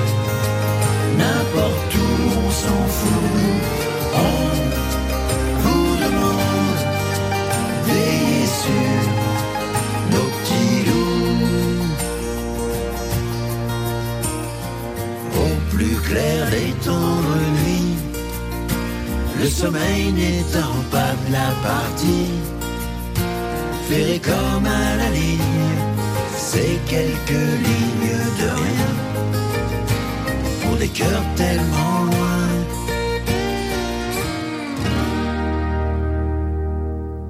Au plus clair des sombres nuits, quand le rêve n'est pas trop de la partie, on les pêche à la ligne, chanter Soldat Louis. Et vous, chers auditeurs, que chantez-vous? Dites-le nous en nous appelant 01 56 56 44 00. Que chantez-vous pour rendre hommage à ceux qui ont un, métier important ou pour nous parler de votre métier, nous dire quelles y sont les joies, les peines? Toujours au 01 56 56 44 00. Nous accueillons Josette depuis Narbonne. Bonsoir, Josette. Euh, Merci, Josette, bon, d'être avec nous. De rien, de rien. Quel est votre métier, Josette? alors, euh, j'étais aide-ménagère et j'aimais beaucoup, beaucoup ce que je faisais. Tellement que j'ai eu 60 ans, je suis allée à la sécurité sociale demander si je pourrais faire jusqu'à 65. Et quand j'ai eu 65, oh, j'étais triste, triste. Et je disais quand même, il faut laisser la place aux autres. Mais, mais ça me faisait triste, triste, parce que j'étais vraiment, c'était comme de la famille pour moi. C'était, j'étais, j'avais personne quand je rentrais à la maison, mes enfants étaient partis. Et, et vraiment, ça me faisait triste, vraiment. J'aimais beaucoup, beaucoup les personnes chez qui j'allais. C'était comme de la famille. Qu'est-ce que vous faisiez pour elles J'étais aide-ménagère, ben, ben, je faisais tout, même le dimanche quand je travaillais pas, j'allais leur, euh, j'achetais des gâteaux par exemple, j'allais leur porter un gâteau, voilà, je, je, je, prenais en peine parce que j'avais vu, j'avais vu l'autre personne, mettons dans un couple, l'autre était morte et décédée et tout ça. Alors le monsieur, le pauvre, était tout seul, ben je lui portais un gâteau le dimanche, j'allais le voir. Des fois une autre dame qui était très, très pessimiste, très malade Elle avait perdu son mari et elle n'arrivait pas à remonter. Mais j'allais la promener le dimanche, on allait se promener. Puis j'aimais beaucoup cette dame et elle vit toujours, elle a 108 ans.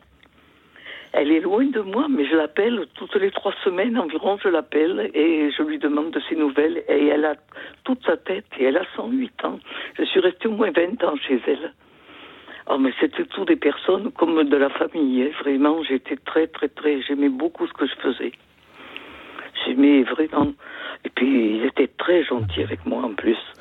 Euh, par exemple, une fois, c'était il y avait eu des inondations pas loin de chez nous. Et je pouvais pas. Il allait au cimetière tous les jours pour voir sa, euh, sur la tombe de sa femme. Et alors je disais, oh, j'avais une amie, j'aurais voulu nettoyer sa tombe et tout. Alors je disais, je peux pas, j'ai pas le temps. Alors tous les jours il me disait, vous êtes allé voir euh, sur la tombe de votre amie Alors je disais, non, j'ai pas eu le temps. Et un jour il me dit, j'ai bien nettoyé la tombe de votre amie. Oh, j'ai dit qu'elle est gentille, mon Dieu. Que des, vraiment, j'avais, j'avais que des, des, des gens d'une gentillesse. Alors, un monsieur qui était rude, comme ça, il parlait rudement et tout. Et puis il me dit, j'ai nettoyé toute la, la tombe de votre ami. Oh, j'avais tout le temps des, des joies comme ça, vraiment.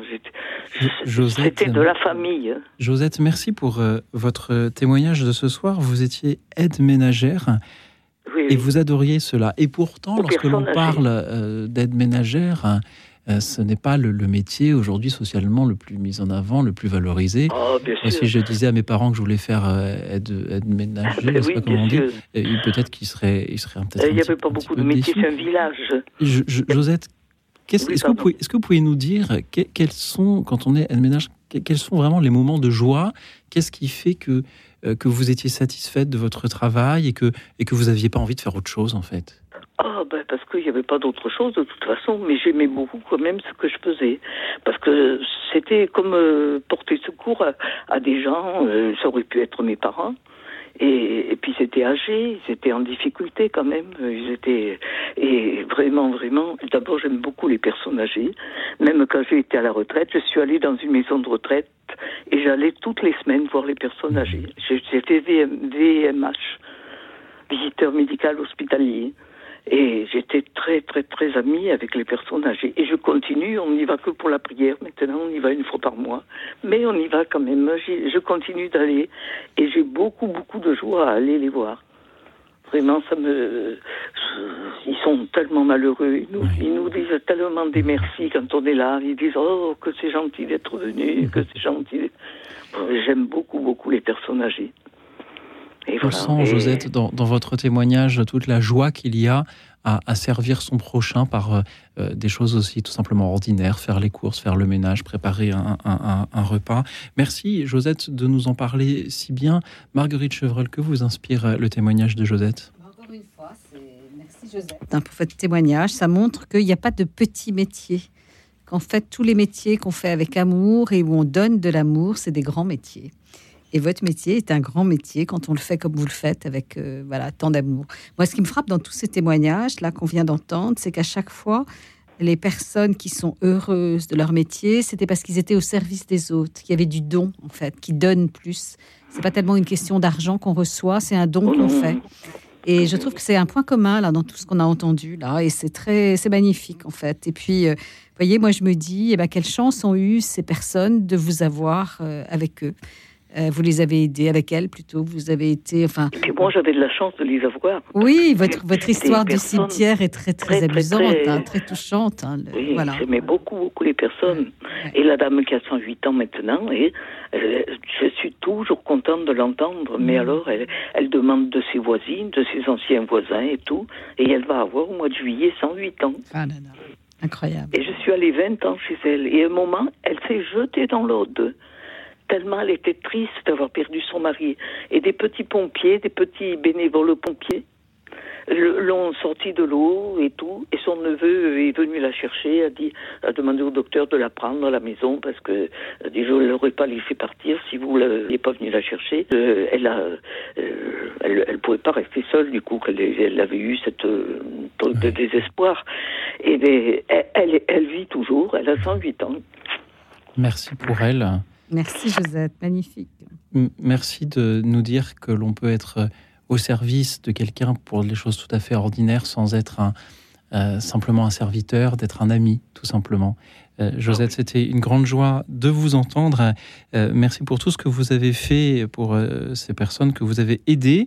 Et je vous propose à présent d'écouter Jean-Marie depuis maintenant. Bonsoir Jean-Marie. Bonsoir Louis Auxil. Voilà, je vais vous parler de mon métier de vétérinaire. Ça fait 43 ans que j'exerce ce métier et je l'ai exercé avec passion et je ne me suis jamais lassé. Il se trouve que euh, dans deux mois, je vais cesser mon activité et ça va être un petit déchirement. Voilà. C'est un métier extraordinaire. Alors, qu'est-ce qui est extraordinaire dans ce métier, Jean-Marc? Jean-Marie. Jean-Marie. Ce qui est extraordinaire, c'est que on soigne les animaux et en même temps on s'occupe des gens. Hmm. Voilà. Et, et c'est tous les jours. Et en plus, bon, j'ai eu la chance, euh, bon, il se trouve que j'ai pas mal euh, réussi et j'ai pu euh, monter une équipe de, on était neuf personnes. Hmm. Et il a fallu aussi gérer les équipes. Et quand on n'est pas du tout formé pour ça, quand on n'a pas d'expérience, eh ben, c'est une, c'est une expérience de vie. Et alors? On- Et Eh alors, ben, dites- dites-moi, parce que c'est intéressant, vous n'étiez pas fait pour être, pour gérer une équipe, a priori, un vétérinaire. A priori, on- je n'étais pas du tout formé pour faire ce que j'ai fait. Voilà. Et il se trouve que, eh bien, on, on fait des rencontres, on apprend des choses, et, et qui permettent de d'avancer, de, de résoudre des difficultés. C'est-à-dire que les autres, vous En fait, en fait, en fait on, on- on appréhende énormément l'humain. Oui. Euh, moi qui étais, qui suis quelqu'un de très réservé et de très timide, ça m'a, ça m'a, ça m'a ouvert aux autres énormément. Mhm. Vous êtes quelqu'un de très Et puis- réservé. et puis- oui. Et, et puis, euh, j'ai bon, j'ai énormément travaillé. Quoi. Pendant 40 ans, j'ai j'ai travaillé. euh, je me suis mis au service de la clientèle, euh, de, de mon métier. Et, et voilà. Mais, c'est un, métier e- extraordinaire parce que on, on est en, en contact avec les gens euh, profondément parce que les- les- on ne se rend pas compte, surtout quand on est dans le métier, c'est comme toute profession médicale ou profession au service de la personne, on ne se rend pas compte euh, dans notre métier à quel point les gens peuvent être attachés à leur animal. Mm. Euh, la relation qui existe est souvent très forte et nous, on est des professionnels.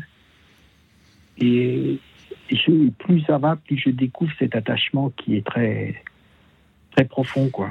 Et, et on on n'annonce pas toujours des bonnes nouvelles. On gère des. Jean-Marie, vous nous dites que vous êtes très réservé et très timide et pourtant vous témoignez euh, à l'antenne devant euh, toutes les personnes qui nous écoutent. Vous nous avez dit aussi qu'en soignant les animaux, on soigne les gens, Jean-Marie. Oui. Est-ce que vous pouvez nous en dire un peu plus? Qu'est-ce que cela veut dire concrètement? Eh ben, on- moi, j'essaye de leur apporter du réconfort. Euh, quand ils viennent, euh, quand ils viennent me voir en consultation, moi, j'en vois, je vois beaucoup de personnes dans la journée. Mais pour eux, ils ne me voient qu'une fois, voyez. Donc, je- j'essaye de faire passer à ce moment-là un moment privilégié pour les gens, un moment unique. Qui viennent tout seuls, avec leurs enfants. Euh, voilà, c'est important. Et puis, on, et puis on, on- c'est un métier où, où il y a vraiment des, des émotions qui sont fortes. Vous voyez? Par exemple. Vous voulez un exemple? Allez-y, Jean-Marie. par exemple, aujourd'hui, bon, monsieur est venu et il se trouve qu'il avait un chien, c'était la copie du chien que j'avais avant, c'est-à-dire c'était un dog allemand, une grosse chienne marron, etc. Elle était très belle. Mais il venait pour une boiterie. C'était pas grand-chose. Mais il fallait faire une radio. J'ai fait la radio et il se trouve que à l'issue de cette radio, euh, avant la radio, je savais ce qu'avait le chien, mais à l'issue de cette radio, je, je devais annoncer que son chien avait un ostéosarcome, c'est-à-dire c'est un cancer de la jambe, de l'os. Et monsieur, je sais qu'il était très attaché à cette chienne, parce qu'un dog allemand de 7 ans, on s'y attache. Eh bien, c'était, c'était pas un moment facile, parce qu'il fallait accompagner la personne, rester avec elle, euh, voilà. Et ça, c'est tous les jours. Voilà. Donc c'est pour ça que c'est un métier qui est quand même euh, formidable. Merci, Jean-Marie. Alors, ce que je regrette, vous voyez, c'est que les jeunes vétérinaires actuellement n'arrivent pas à rester dans la profession. Voilà. Oui, Ils ont du mal avec la clientèle. c'est ce que l'actualité C'est vrai que la clientèle n'est pas facile. La clientèle n'est pas facile, mais euh, elle est quand même formidable. Et vous aussi, vous êtes formidable, Jean-Marie. Merci beaucoup. Non, non, moi, je suis de, si, si, si, si, de nous en avoir parlé ce soir en soignant les animaux. euh, on soigne les gens, euh, nous avez-vous dit. Euh, merci, Jean-Marie, d'avoir soigné tant de personnes. Et puisque vous allez prendre votre retraite dans, dans deux mois, Dans je, deux mois, oui. je, je vous la souhaite reposante d'abord. Et, et puis. Et puis, je vous souhaite d'a- d'accompagner, de soigner encore beaucoup d'animaux, beaucoup de, de- de- de personnes par euh, tout ce que vous allez pouvoir aussi faire de, de ce temps que, que vous avez. Voilà. Euh, Marguerite Chevrel, avez-vous un, un- un dernier mot pour, pour Jean-Marie? Ah bah, bravo Jean-Marie, Euh, vraiment, euh, euh, voilà, c'est c'est très émouvant de vous entendre parce que on a souvent une image un peu technique, vous savez, du vétérinaire, que voilà, c'est un professionnel, il est technique. Et en effet, vous êtes, quand on va voir le vétérinaire avec son animal, c'est en général qui va vraiment pas bien parce que sinon, voilà, enfin. Et, et c'est voilà, je pense que c'est. J'avais jamais imaginé que le vétérinaire était aussi quelqu'un qui soignait évidemment les maîtres aussi. Et puis qui est là ensemble. pour leur dire des choses à des moments importants. Ouais. Ouais, ouais. Voilà. Parce qu'on ne parle pas toujours de l'animal.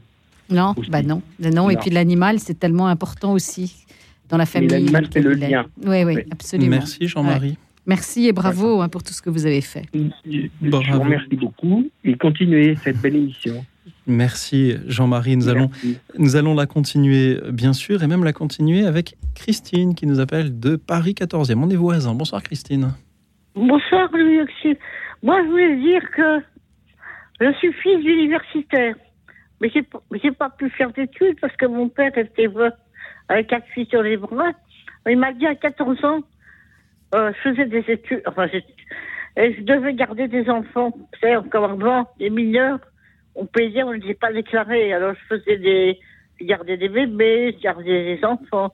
Oui, mais après 21 ans, il m'a dit pas d'études. Il disait toujours le, le travail d'abord, le garçon après. Vous savez, j'ai travaillé en librairie, moi, j'aimais beaucoup mon métier. Oui. J'étais pas très haut placé, mais bon. Comme on dit, il n'y a pas de saut, de genre- de saut métier, il y a de saut de genre. Vous savez, quand on débute dans un métier, on monte en grade. À la librairie, ça me plaisait beaucoup. Mon père avait énormément de livres. Mais c'est-à-dire que mon père, bon, il- alors donc, euh, j'avais déjà une petite connaissance des livres. Mais j'ai perdu mon travail pour raison de santé. Enfin, j'ai perdu mon travail. Après, je me suis recyclée dans la manutention, industrie, restauration. J'ai fait de la... Vous savez, j'ai pas... J'aimais beaucoup mon travail. J'aimais pas trop les vacances. J'aimais beaucoup mon travail. Mais vous savez, quelquefois, on choisit... On choisit pas trop la... Christine Ben, c'est selon. Mais je m'excuse de vous de trop parler. Ah, mais vous, vous- vous ne parlez pas trop, c'est juste que, pour bien comprendre, vous avez donc travaillé dans le monde de l'édition. Oui. Que faisiez-vous dans l'édition? Où j'étais modeste, j'étais vendeuse en librairie. J'étais vendeuse. Je, je, j'avais un, un état, je faisais des, mais c'était l'ancien, l'ancien mythe. Euh, Il n'y avait pas tout le modernisme qu'il y a maintenant. J'avais une machine, je faisais des tickets, et les clients choisissaient les livres, Et moi, je leur euh, faisais le ticket et je donnais pour qu'ils payent à la caisse. Est-ce que, vous aid- que vous aidiez, Christine, les clients à choisir les livres? Euh, vous savez, à l'époque, le, moi, il fallait être très, très modeste parce que vous savez, il y avait des clients. Non, non, je, ne devais pas trop parler. Il fallait laisser le client choisir ses livres. Quelquefois, il mettait le désordre dans l'étalage, il s'en allait sans payer, sans choisir de livres. Euh, vous savez, c'est un métier, euh, il faut beaucoup de patience. Parce que euh, il choisit ses livres et après vous devez remettre les livres en ordre, vous déclassez les livres, vous devez faire les tickets, vous devez. C'est un peu commercial. Et d'ailleurs, il faut une certaine culture, mais c'est quand même il y a un côté commercial, vous savez. On peut pas travailler gratuit, hein, on a besoin d'argent. C'est comme moi, je voulais, je voulais pas du tout faire ce métier. Je voulais être infirmière en psychiatrie ou danseuse dans un ballet folklorique. Mais vous savez, mon père, il m'a dit, vous savez, à 21, mais la loi, c'est ça, à 21 ans, on n'est plus censé dépendre des parents. Hein. Christine, vous- le métier de libraire, c'est aussi permettre au, au public d'accéder au À savoir, d'accéder à la culture, d'accéder au divertissement, d'accéder aussi aux écritures saintes, et cela est cher au Ouais, cœur de nos, de auditeurs. Euh, euh, Christine, est-ce que vous aviez, en vendant des livres, le sentiment de, de faire autre chose que simplement vendre, vendre des vêtements ou Oui, vendre- j'aimais beaucoup mon métier. Euh, j'aimais, j'étais pas payée, mais je m'en fichais parce que bon, j'aimais beaucoup mon métier. Vous savez, Mhm. les clients étaient, euh, dire qu'il y avait des clients n'était pas trop aimable. Puis il faut aller très vite. C'est ça que j'aime pas. Moi, je suis, Eh oui. j'aime, il fallait que le client puisse euh, choisir. Il fallait le laisser parler. Mhm. Puis quelquefois, vous aviez des gens, ils parlaient pas français. Il fallait parler quand même au moins l'anglais. Mhm. Mais vous savez, faut... j'aimais beaucoup mes clients. Mais ça, ouais, Merci, Christine. D'ailleurs, voilà. Mais vous savez, il n'y a pas de sous-métier, il y a de sauts oui. de gens. On dit toujours. Christine, merci de nous en avoir parlé euh, ce soir. Oui. Marguerite Chevrel, que vous inspire le témoignage de notre libraire Enfin, J'aime bien sa phrase, il n'y a pas de saut-métier, il n'y a que des sauts de gens. Et, puis, Et les librairies permettent de les rendre moins sourds. et les, les librairies permettent de les rendre moins sots. Et puis, ce qui est aussi euh, euh, très beau dans ce que vous nous dites, Christine, c'est aussi que vous n'avez pas forcément voulu, enfin, fait ce que vous auriez vraiment choisi. Et que finalement, vous avez trouvé votre joie dans ce que vous avez fait, même si vous ne l'avez pas tout à fait choisi. Vous y avez trouvé de la joie, vous avez trouvé euh, ce que vous y apportez, votre patience, euh, votre sens de l'organisation, euh, sûrement votre sourire, enfin plein de choses. Et c'est magnifique. Merci beaucoup, Christine, d'avoir été avec nous ce soir.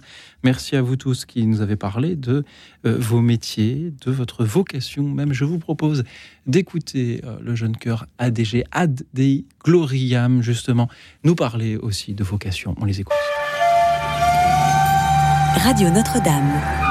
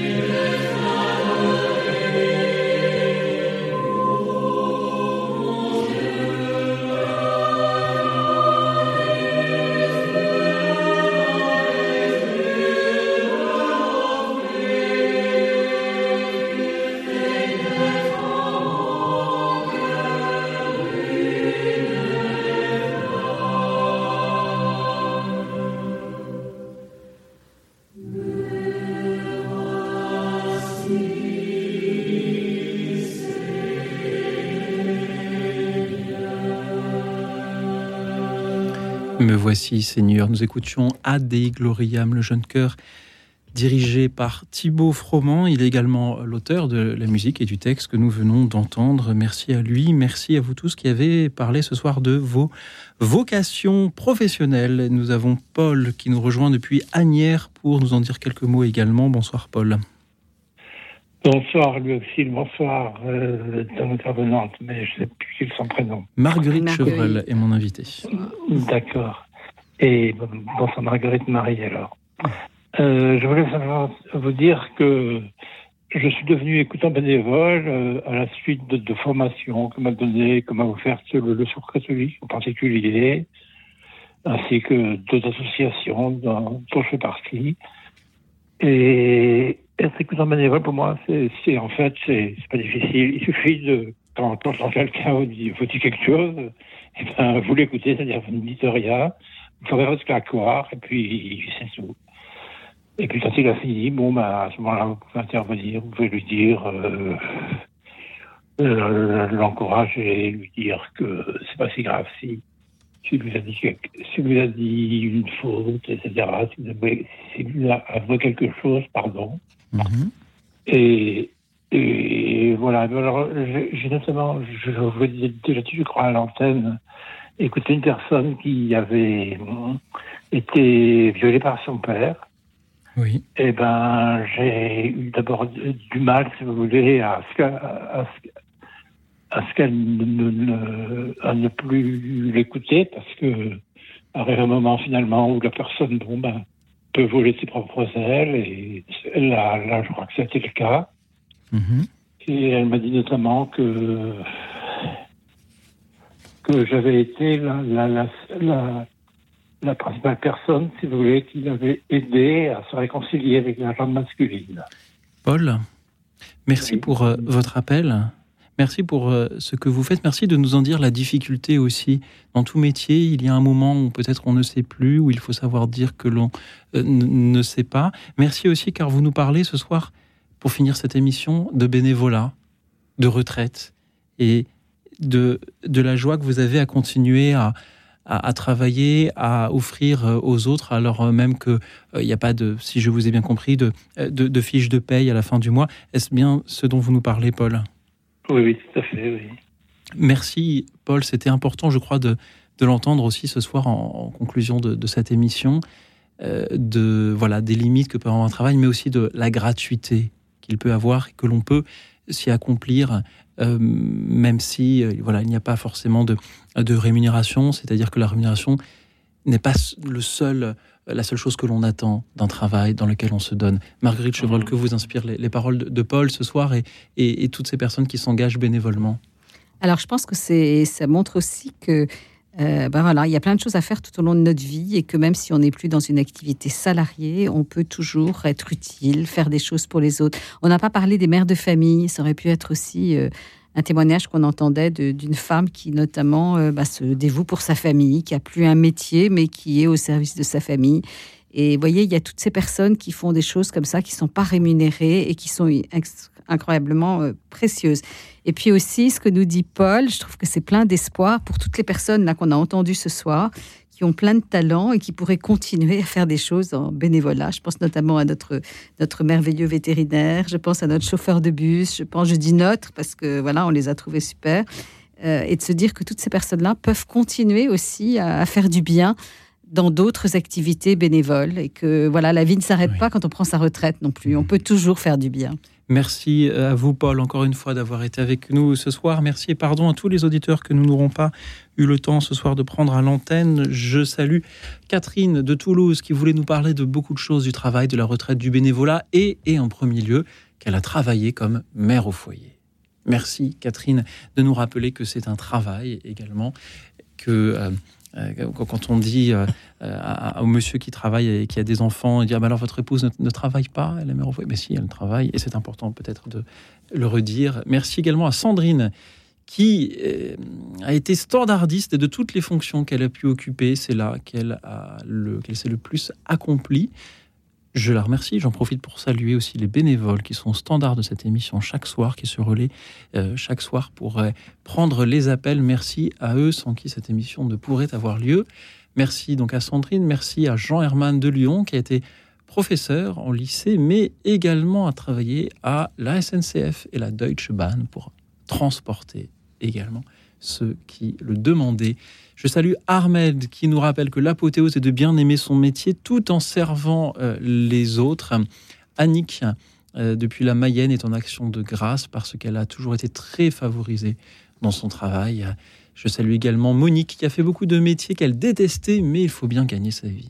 Puissent toutes les personnes qui ont des métiers qu'elles détestent y trouver des moments de joie, des moments d'accomplissement. Merci également à Marie-Arlette qui était agricultrice. Volailles, lapins, fruits et bien d'autres choses. Merci à vous, Marie-Arlette, de nous avoir nourris.